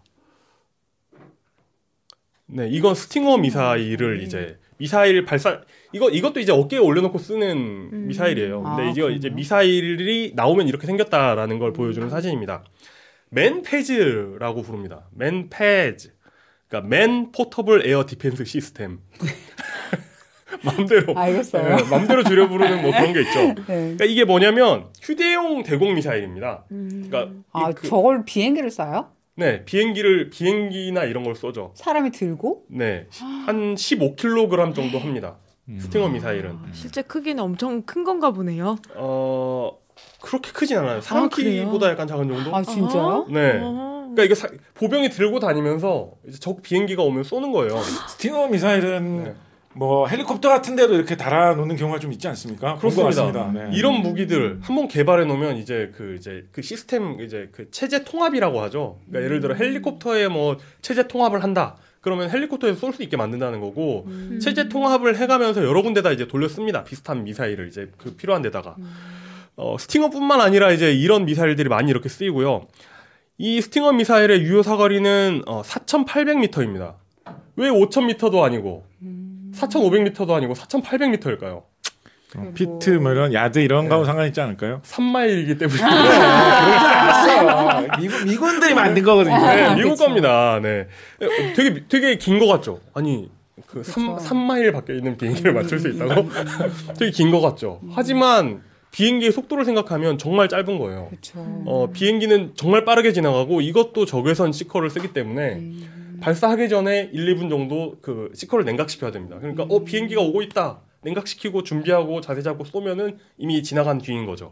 그러니까 이런 이게 항공기를 잡을 수 있는 어떤 그 절대적으로 잡을 수 있는 그런 무기가 아니에요. 음. 그러니까 정말 잘 준비해가지고 정말 잘 준비해서 뭐 유도 여기저기 미끼도 뿌리고 뭐 이렇게 해가지고 한한 번 잡을 수 있는 어, 그런 무기고 음. 뭐 예를 들어 저속으로 날고 있는 비행기라면 어떻게 해볼 수 있겠지만 음. 저속이라고 해도 되게 뭐 헬리콥터도 한 300km로 가잖아요. 그러니까 그쵸. 이게 맞추기 쉽지 않은 무기이긴 합니다만 어쨌든 날아가는 입장에서는 어쨌든 맞으면 떨어지고 음. 그리고 생각해 보세요. 이걸 쏘고 있는 병사를 훈련시킨 비용, 이 미사일 비용, 음. 그리고 뭐 헬리콥터라고 치죠. 헬리콥터와 헬리콥터 파일럿을 육성한 비용을 생각해 보면 이제 그 어떤 그 어, 그쵸. 이제 그 너무 교환비가 너무 크기 때문에 음. 어 어쨌든 굉장히 큰 부담이 됩니다. 이제 그 비행기를 그 이제 비행기를 띄우는 입장에서요. 네. 이 무기는 어, 소련하고 아프가니스탄이 전쟁을 할때 음. 어, 미군이 무자헤딘에게 엄청나게 뿌려가지고 결국에 나중에 미국과 아프가니스탄이 전쟁할 때도 미군이 스팅어 미사일을 피해서 도망가야 했던 아. 어, 그런 무기이고요. 어, 굉장히 오래전부터 만들기 시작해서 지금은 어, 그, 그 공장, 그 생산 라인이 닫혔다고 하더라고요. 그래서 생산 라인을 다시 연애 만에 지금 이야기를 하고 있는 분입니다. 부분입니다. 그러니까 이, 이런 미사일들의 특징은 뭐냐면, 어, 미사일이 뭐, 그, 그, 뭐, 크다면 크지만 굉장히 작은 편이기 때문에, 어, 구동부를 많이 만들 수가 없어요. 뒤에서 추진하는 로켓이 있고, 이 앞에서 이제 유도해서 가야 되잖아요.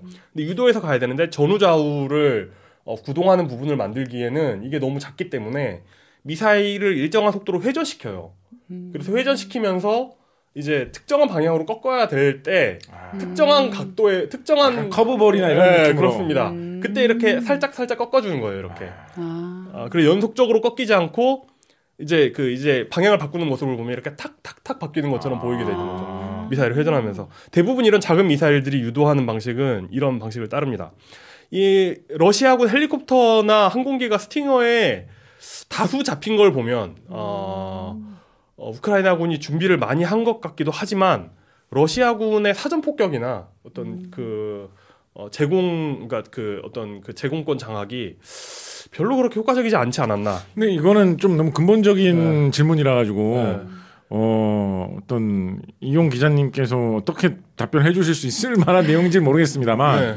이제 예전에 전쟁 소식 같은 거를 보면 이제 특히 이제 미군이 전쟁하는 걸 많이 보지 않습니까? 보면 이제 공상적인 강대국은 현대전이다 보니까 항공력이 공군이 굉장히 강해가지고 네. 상대방을 일단 압도적으로 완전히 공군으로 누른 다음에 네. 그 다음부터는 그 공군의 힘을 빌어가지고 하늘을 완전히 장악한 상태에서 나머지는 약간 그냥 도와주기 식으로 많이 한다는 그런 느낌을 주는 그런 것들을 많이 봤는데 네. 러시아군이 그렇게 강하다고 하는데 왜 러시아 공군이 완전히 뭔가 맹활약하고 있다, 압도하고 있다 이런 느낌을 왜 우크라이나 전쟁에서는 좀 별로 안 느껴지는 것일까요? 그게 그러니까 많은 사람들이 그걸 이제 미스테리로 생각하고 있는데 그러니까 미국이 뭐 이라크나 이런 데 폭격하면서 이제 뭐 이제 맞아요. 항모 기동 부대가 와 가지고 전투기들이 뭐 이렇게 뭐 주요 방공 거점을 제압하고 그다음에 뭐 이제 제공권을 장악하는 이런 게 미국이 하니까 아 비행기 저만큼 있고 미사일 저만큼 있으면 되는구나라고 생각을 했는데 알고 보니 그게 실력이었던 거죠. 그러니까 지금 러시아가 우크라이나에 쏜 미사일이 미국이 이라크에 쏜 미사일보다 결코 적지 않거든요. 그러니까 미사일 이런 초정밀 미사일을 쏘고 항공기를 쏟아 부어가지고 폭격을 하더라도 어떤 포인트를 어떻게 잡아야 되는지를 미리 준비해가지고 제, 제대로 제압을 했어야 되는데 그게 미국이 하니까 쉬워 보였는데 알고 보니 쉬운 게 아니었던 거죠.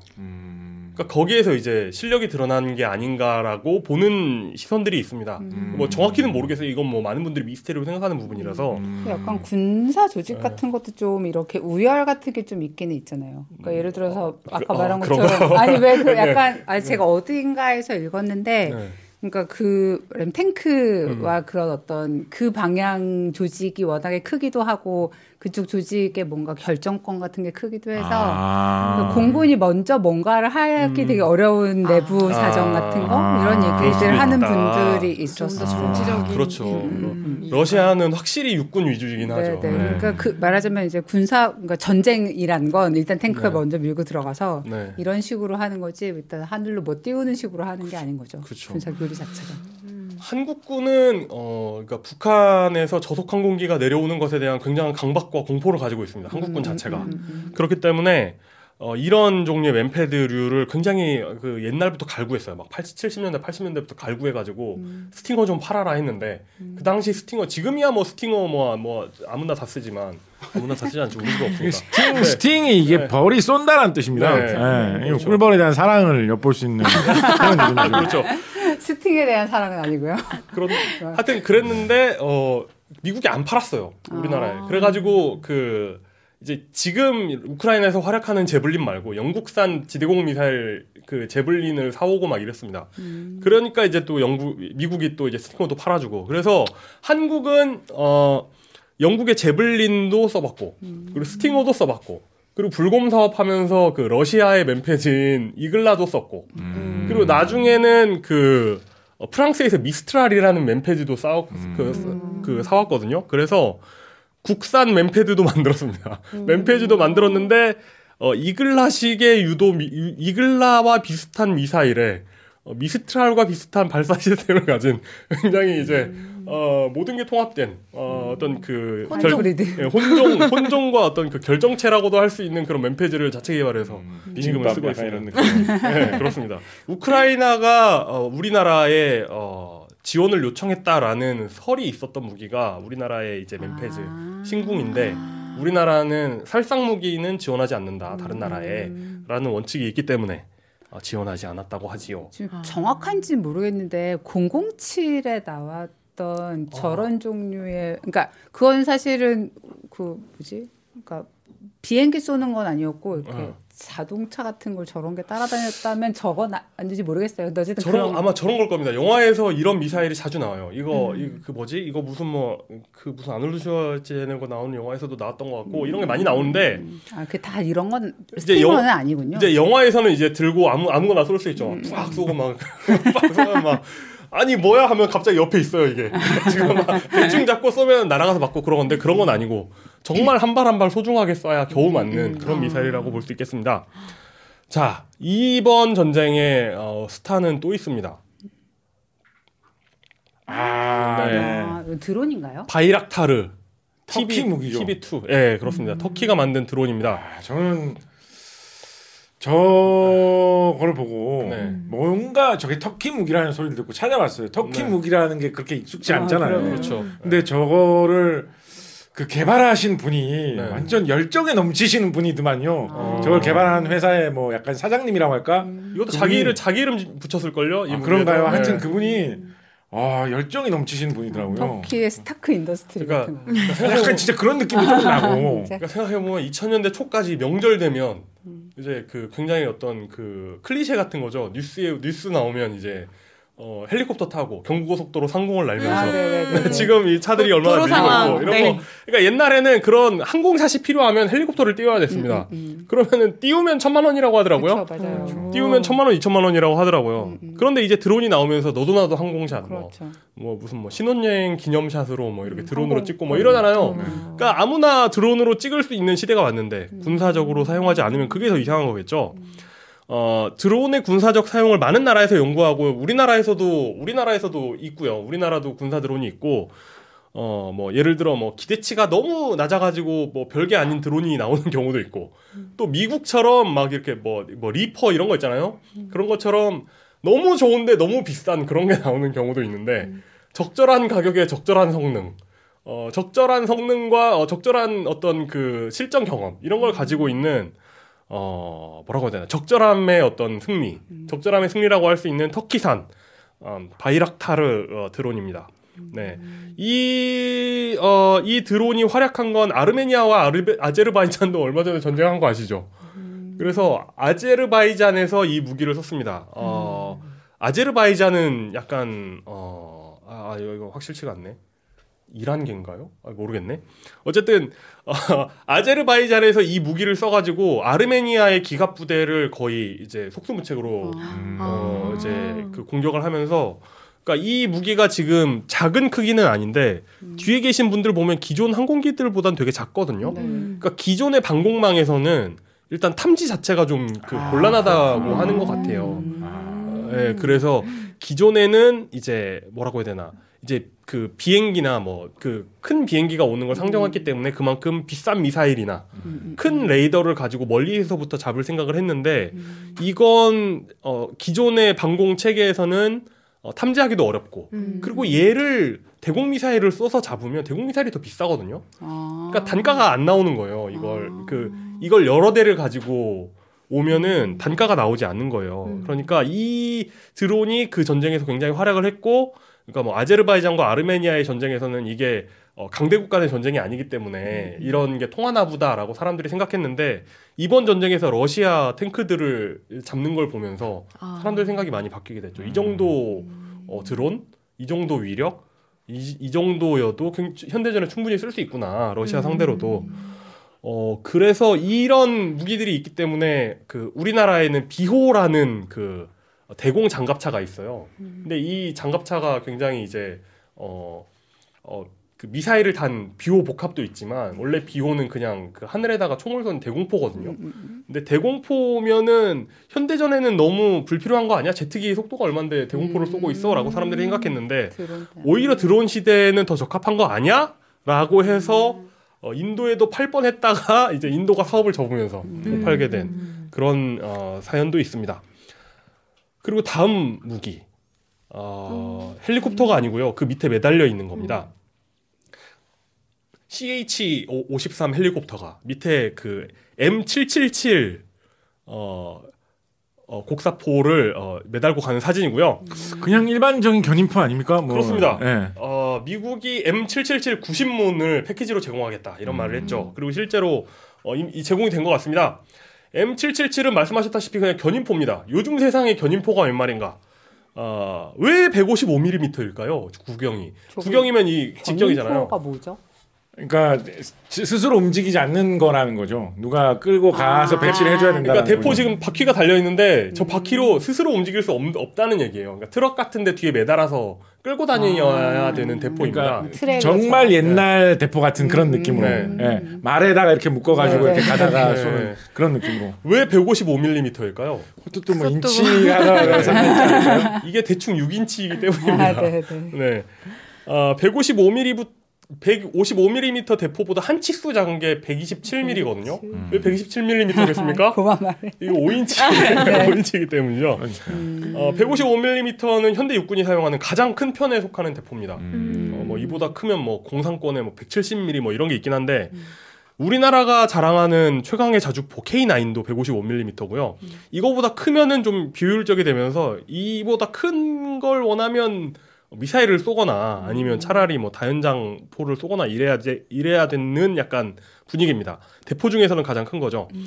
어, 수십 킬로미터 밖에서, 그러니까 현대전의 어떤 꽃이라고 할 수 있습니다. 대포라는 게 수십 킬로미터 밖에서 보지도 않은 적을 상대로 각종 기하학과 어떤 뭐 이해하지 아. 못할 탄도학을 가지고 그리고 뭐 불러주는 몇 개의 숫자만 가지고 음. 상대방 뭐 움직이는 전차를 맞출 수 있는 놀라운 기술입니다. 이게 그것도 그 포병들이 네. 하는 거 보면 숫자도 그냥 숫자가 아니잖아요. 네. 와, 어. 하나 둘 삼넷 뭐 이런 뭐 약간 이제 거. 암호처럼 숫자를 막 말하거든요. 네. 막 말하면 막 계산 어, 그 어, 그걸 듣고 막 계산 막 해, 해가지고 네. 그럼 막 포탄이 정확하게 막 날아가지고 꽂히고 네, 그렇습니다. 이게 진짜 진짜 신기하더라고요. 어, 뭐 설명을 들었는데 모르겠어요. 포병에 계신 분이 있으면 좀 설명 좀 해주십시오. 그리고 이게 되게 재밌어요. 이게 기준을 잡고 이렇게 잘 하잖아요. 그럼 이게 그 이 기하학의 놀라움입니다. 여, 기준을 잘 잡아놓고 있으면 여기서 쏘다가 옆으로 가가지고 쏘면 설정만 잘 해놓으면 아까 그 위치로 다시 쏠 수 있어요. 그러니까 되게 신기하더라고요. 포병의 세계는 되게 신기하더라고요. 그래서 어쨌든 이런 이 현대전의 꽃인데 어 이런 견인포가 요즘 몰락하게 된 이유는 포병이라는 게 너무 위력적이기 때문에 포병을 상대하는 기법도 점점 그, 어, 그 고도화되기 때문이에요. 요즘은 이제 대포병 사격이라고 하죠. 어디서 누가 대포를 쏜다. 그러면은 포 그 사격하는 위치를 찾아서 몇 분 내에 대응 사격을 합니다. 그 위치에.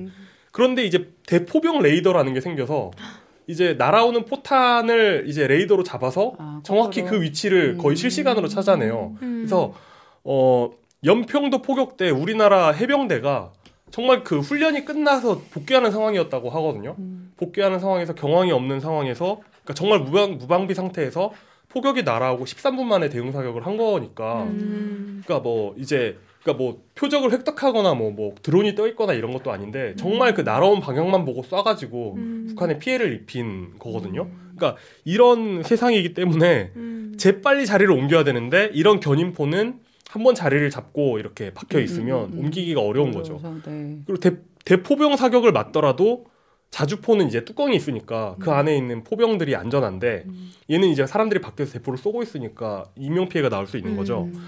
그런데 이런 대포의 가격이 우리나라의 K9 자주포의 가격보다 비쌉니다. 이 대포는요. 어. 왜냐하면 이 대포는 경량화 대포이기 때문이에요.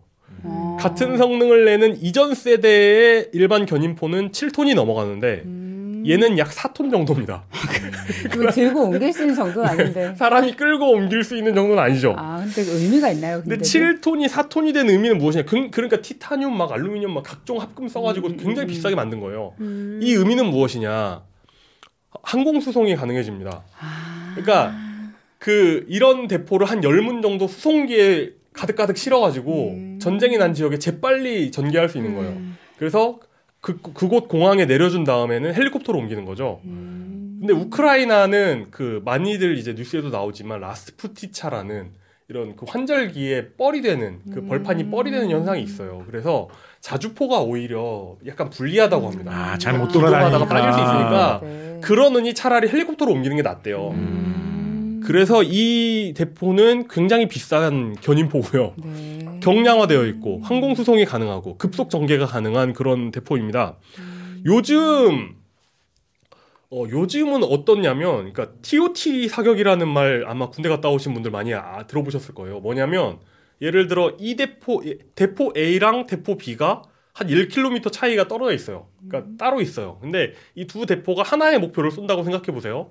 그럼 쏘면 거리가 그 차이가 나기 때문에 그 동시에 쏘면 그 이 포탄이 떨어지는 시간에 차이가 나겠죠. 가까이 있는 게 먼저 떨어지고 멀리 있는 게 나중에 떨어지고. 예. 그러니까 첫 탄이 떨어지고 나서 이제 포격을 받는 쪽에서는 아 도망치면, 날아온다. 예. 도망치자라고 하면 피해가 그만큼 적은데 음. 그러니까 쏘는 속 쏘는 시간을 다르게 하는 거예요. 이쪽이 먼저 쏘고 이쪽이 나중에 쏴서 떨어질 때 동시에 떨어지게 음. 만드는 건데 우리나라의 K9 자주포의 놀라운 점은 어 이 장약과 쏘는 각도를 조절해서 K9 자주포 한 대가 포탄 세 발을 동시에 떨어지게 할 수 있대요. 이게 놀라운 거죠. 진짜 그러니까 신기하네요. 이렇게 쓰고 이렇게 이렇게 써가지고 동시에 아. 이런 상황 가능할 것 같은데. 예, 생각해. 예. 아. 근데 이게 된대요. 각을 약간, 이렇게 다르게 예, 줘서 처음에 날리는 건 좀 천천히 날아가게 쏘고 네. 두 번째 날리는 건 좀 빠르게 날아가게 쏘고 세 번째 날릴 땐 제일 빠르게 날아가게 쏘- 쏘면 네. 떨어질 땐 동시에 떨어진다 이거죠. 이게 말도 안 되지만 이게 됩니다. 진짜 터무니 없네요. 네. 네, 터무니 없지만 됩니다. 그리고 그러니까 이런 식으로 화, 그 화력을 투사하는 굉장히 이제 어 든든한 든든한 있으면 든든한 그런 존재가 이런 155mm 포입니다. 어. 이 대포가 중요한 이유는 이게 패키지로 제공이 된다고 해요. 그러니까 이 대포만 가는 게 아니라 대포병 레이더가 가- 같이 가고요. 아. 그러니까 이제 러시아군과 이제 포격전을 치를 때 굉장히 유리하게 할 수 있는 거죠. 날아오는 위치를 보고 바로 쏠 수 있는. 음. 그리고 표적 획득용 드론이 같이 세트로 갑니다. 그래서 어, 어이그 그, 이 어떤 포탄을 쓰느냐에 따라서 50km까지 날릴 수 있거든요. 그리고 이 스마트 스마트 탄두이기 때문에 어, 포탄이지만 미사일처럼 유도가 돼요. 그래서 이제 직경 한 4m 이내에 떨어뜨릴 수 있다고 하더라고요.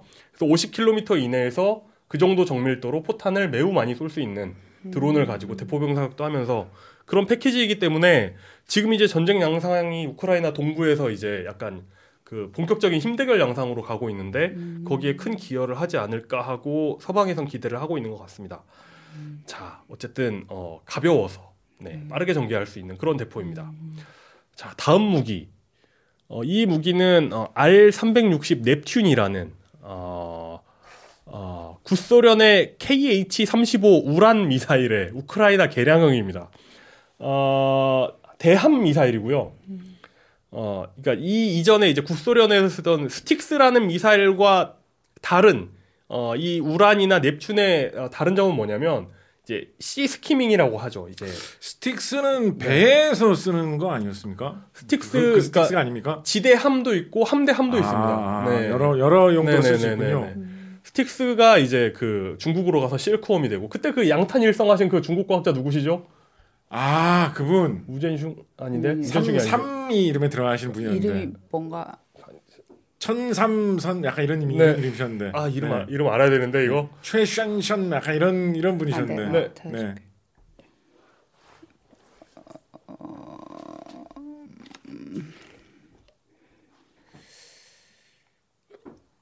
아 이름 아 첸서 전학삼. 전학삼 첸쉐썬. 첸쉐썬 예. 네, 네, 첸쉐썬 박사님이 전학삼 전학삼. 네. 맞아요. 첸쉐썬 기억하셨다. 박사님께서 어 이제 실그 스틱스를 가지고 실크웜을 만들죠. 네. 실크웜 누에라는 뜻이면 누에. 네, 실크웜. 그렇습니다. 그 스틱스 혹시 그 그리스 로마 신화에 나오는 그 스틱스인가요? 그거죠? 맞습니다. 아. 거- 그 맞으면 건넌다는 얘기죠. 그래서 어, 다른 점은 sea skimming을 한다는 거고요. sea skimming이라는 건 바다에 붙어서 갑니다. 높게는 몇십 미터 상공으로 가고 낮게는 몇 미터 상공으로 날아가는 걸 시 스키밍이라고 합니다. 이렇게 되면 장점이 뭘까요? 레이더에 잘안 안 잡히는. 그렇습니다. 그렇습니다. 레이더에 안 걸려요. 지구에 공률이 있기 때문에 낮게 날면 볼 수가 없습니다. 그래서 어, 그러니까 지구가 평평하다는 건 말이 안 되는 거예요. 그래서 이 시스키밍을 하는 아음무속 순항 미사일, 초음속은 아닙니다. 표적을 설정하면 지정된 위치로 이제 관성항법에 의해서 날아가다가 왜냐하면 레이더를 켜면 상대방도 자신이 자신을 향해 레- 미사일이 날아오고 있다는 걸 알잖아요. 그러니까 어, 관성항법으로 날아가다가 종말단에 가서는 레이, 그 레이더를 켭니다. 그래서 자체 자체 그, 그 뭐지 자체 장착된 레이더로 이제 레이더 시커로 상대방을 찾아가서 명중시키는 방식입니다. 음, 몇 시간 됐죠 지금? 어이구, 지금 9시 있네요. 9시. 네네네. 어, 어. 네. 네. 몇 개 남았어 아이템은? 이제, 이제 끝이죠? 이게 어. 끝이죠? 네. 러시아나 중국은 나토에 비해서 해군력이 약해요. 음. 네, 그래서 그러니까 소련이 소련이 미국에 대해서 취하는 그 바다에서의 전술은 해상 거부 전략입니다. 음. 그러니까 한- 그 미국처럼 항공모함 띄우고 막 핵잠수함 만들고 해가지고 직접 맞부딪히는 게 아니라 이런 이런 대한 미사일 많이 꽂아가지고 우리나라 배 우리나라 근처에 미국의 항모 기동 부대가 오지 못하게 음. 그러니까 미국 항공모함 함재기의 거리 밖에서 이런 미사일들을 쫓아내는 그런 방식을 수세적이군요. 좀 방어 위주군요. 그렇습니다. 좀. 네. 그래서 이렇게 막아내면서 이제 그 탱크로 유럽을 침공하다 이런 그 이런 계획이었는데요. 어 우크라이나가 접해 있는 흑해에서는 이야기가 좀 달라집니다. 음. 러시아 흑해 함대가 우세하고요. 음. 우크라이나는 어, 굉장히 해상 전력이 그렇죠. 열세하기 때문에 음. 우크라이나가 해상 거부 전략을 쓰게 됩니다. 음. 우크라이나가 어, 이제 이 기존의 우란 미사일을 넵튠으로 개조하면서 약간 그 사거리를 늘리고 위력을 늘리고 이제 밝혀지지 않은 어떤 개선이 있었다고 합니다. 음. 그런 그게 뭔지는 몰라요. 아직 밝혀지지 않았어요. 음. 그런데 이 미사일 얘기를 왜 하느냐? 어, 지난 4월 13일에 러시아의 키로프급 어, 미사일 순양함 어, 모스크바함. 모스크바함이 격침됩니다. 어, 어, 진짜. 이, 이- 어, 그러니까 이걸로요? 네, 이거 어. 그러니까 이- 우크라이나군은 이걸로 격침했다고 말을 하고 어. 러시아군은 단순 화재다 음. 이렇게 아. 이야기를 하는데 근데 뭐 단순 화재라고 네.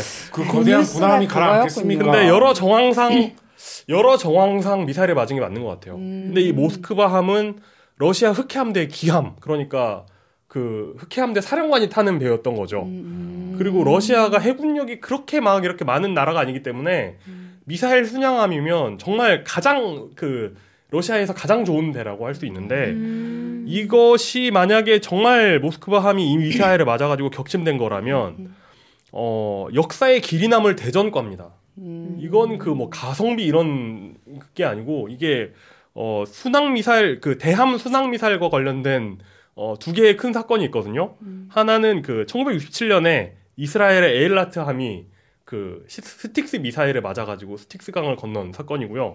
82년에 포클랜드 분쟁에서 영국 구축함 셰필드가 엑소세 아르헨티나군 미사일. 아니, 아르헨티나군이 쏜 엑소세 미사일에 맞아가지고 음. 격침된 사건이 있었는데 어, 정말 여기에 어, 어깨를 나란히 할 만한 3대 사건이 됩니다. 어, 우리나라도 이 그러니까 이 뭐라고 해야 되나 이것만으로도 러시아는 전쟁을 괜히 일으킨 게 된 것이라고도 볼 수 있는 대사건입니다. 어. 그래서 우리나라도 이 그 기술적으로는 이런 그 KH-35 우란과 비슷한 기술적으로 비슷하다고 일컬어지는 해성이라는 대한 미사일이 있고요. 음. 그리고 이 미사일과 같은 어 그 미국에서 쓰는 뭐 하푼이나 이런 미사일이 있습니다. 그래서 어 중국과 러시아가 해상에서 거부 전략을 쓰는데 그 거부 전략을 깨뜨리는 거부 전략 안에 거부 전략을 그 사용하는 게 가능한 게 일본과 한국인 거죠. 음. 그러니까 이게 이제 그 전략적으로 거대하게 돌아가고 있는 태평양판에서 이렇게 되고 있습니다. 일단 어, 이런 무기들이 지금 우크라이나 전쟁에서 많이 쓰이고 있다. 아, 이 그 굉장한 전과를 올리고 있다라는 것이고요. 지금 전쟁에서 두각을 나타내고 있는 무기들이 보면 이른바 좀그 가성비, 그러네요. 음. 가성비 뭔가 예전에 사실 뭐좀 옛날 이야기입니다만 네. 뭐 90년대 걸프 전쟁이라든가 이런 게 시작됐을 네. 때는 뭐 미군의 최첨단 무기 뭐 스텔스 네. 전투기가 있어가지고 레이더에도 안 잡힌다더라 모양도 진짜 신기하게 생겼다 이런 네. 게 위주로 많이 조- 좀 조명을 네. 받았는데 네. 지금은 뭐 보병들이 들고 다니는 뭐 조만한 미사일 뭐 이런 게 주로 조명을 받는다는 사실이 네. 참 신기하군요. 그리고 달리 말하자면 이건 약간 수세일 때 빛을 볼 수 있는 무기들이 지금까지 많이 조명을 받았던 것 같고요. 음. 어떻게 보면 네. 우크라이나가 상당히 선전하고 있기 때문에 이런 네, 무기들이 주로 조명을 그렇습니다. 받은 것이군요. 그러니까 이 무기들이 무기들이 그러니까 무기도 중요하지만 사실 우크라이나군이 잘 싸고 있는 것이기도 하고 어 이제 이 전쟁 하, 사실 진짜 뭐 이게 그러니까 그 어쨌든 러시아가 침공한 것이긴 한데 이제 이게 돌아가는 것을 보면 답답합니다. 그러니까 푸틴의 지지율은 역대 최고를 찍었고요. 그리고 음. 어, 러시아가 석유 수출을 못 하고 있는 게 아닙니다. 지금 이제 편법으로 그렇죠. 수출하고 있거든요. 근데 석유 가격은 또 엄청 올라가지고 지금 어, 러시아의 경상 수지는 최, 그 역대 최고를 뭐 찍고 있고 뭐 그렇다고 하더라고요. 음. 그러니까 손해 보고 있는 사람들이 지금 권력자나 열강 중에는 아무도 없는 거예요. 미국도 지금 뭐 음. 어, 굉장히 이제 그 뭐 멍멍이 이득 뭐 이런 걸 보고 있는 상황이고 러시아 뭐 푸틴 다이인데 지금 피해를 보고 있는 건 지금 뭐 러시아의 구- 러시아와 우크라이나의 군인들 뭐 수천 명이 돌아가신 우크라이나 민간인 이런 분들만 지금 피해를 보고 있는 거예요. 전쟁 당사자들. 그래서 지금 이런 전쟁이 어떻게 돌아갈지 지켜보자라고 하면서 뭔가 이렇게 남 얘기 하뭐남 얘기이긴 합니다만 어쨌든 남 얘기 하듯이 이렇게 얘기하고 있는 것도 굉장히 뭐라고 해야 되나. 뭐 좀 죄책감을 죄책감이 느껴진다고 해야 되나 이런 것이긴 하지만 어쨌든 좀 아, 좀 빠르고 평화롭게 좀 빨리 끝났으면 그러네요. 좋겠습니다. 그래요. 네. 네. 맞습니다. 맞습니다. 네. 그 저는 이런 얘기 정말 자- 잘 별로 이렇게 들을 기회도 없고 되게 재밌게 들었는데 그 남자분들은 군대 가서 이런 거 배우나요? 이런 무기나 막 이런 얘기들? 안 대략? 배우, 잘안 배우죠. 근데 이제 제병 합동 뭐 이런 거 탱크가 있을 때는 어떻게 행동해야 할까 이런 건 이제 아 어떻게 행동해야 된다고 배우나요 군대에서는? 죽어도 지켜야 한다. 아, 탱크가 너를 지키는 게 게 아니라 탱크가 너를 지키는 게 아, 아니라 네. 네가 탱크를 지키는 거다. 네, 맞다 이거 어떻게 도움이 될지 모르겠지만 네, 네, 네, 네. 그렇습니다. 네. 네, 어, 이렇게 해서 제가 사실 오늘 올 때 아, 우리가 지금, 그러니까 저희 편집팀이 방송이 너무 길어져가지고 약간 고생들을 되게 너무 많이 하는 거예요. 그래서 네. 아, 이제 전반적으로 길을 조금 줄여야 되겠다라는 결심을 하면서 제 뉴스를 일부러 안 가져가는데 아무 소용이 없었고요. 아, 네, 어, 네, 아무튼 이렇게 해서 5월의 뉴스룸 정리를 해보면 될 것 같습니다. 어, 간단하게 광고를 한 가지만 하자면 저희 지금 K 박사님과 함께하는 다세계 읽기 클럽 성황리에 진행하는 중입니다. 아, 지금 진도 어느 정도 나갔습니까? 아, 한 번 했고, 아, 이제 이 방송에 나간 시점은 두 번 했을 것 아, 같은데요. 그 100분이 넘는 분들이 참여를 함께 하고 계시고요. 어, 역시 뭔지 모르겠지만 똑똑해지고 있다는 느낌이 든다는 의견을 어, 주시고 계십니다. 그 북클럽에 가입하신 분들은 혹시 어, 강의를 놓치더라도 줌 촬영 원본을 제공을 해드리니까 늦었지만 꼭 참여하시고 싶은 분들은 사람들 여러분들은 저희 쪽에 메일로 문의를 해주시면 되고요. 다음 주에 저희 K 박사님, M 박사님, 파토님과 함께 그리고 오랜만에 윤성철 박사님 모시고 오. 네, 과학하고 앉아있는 천문학자들 편으로 다시 찾아뵙겠습니다. 감사합니다. 감사합니다. 네, 수고하셨습니다. 수고하셨습니다.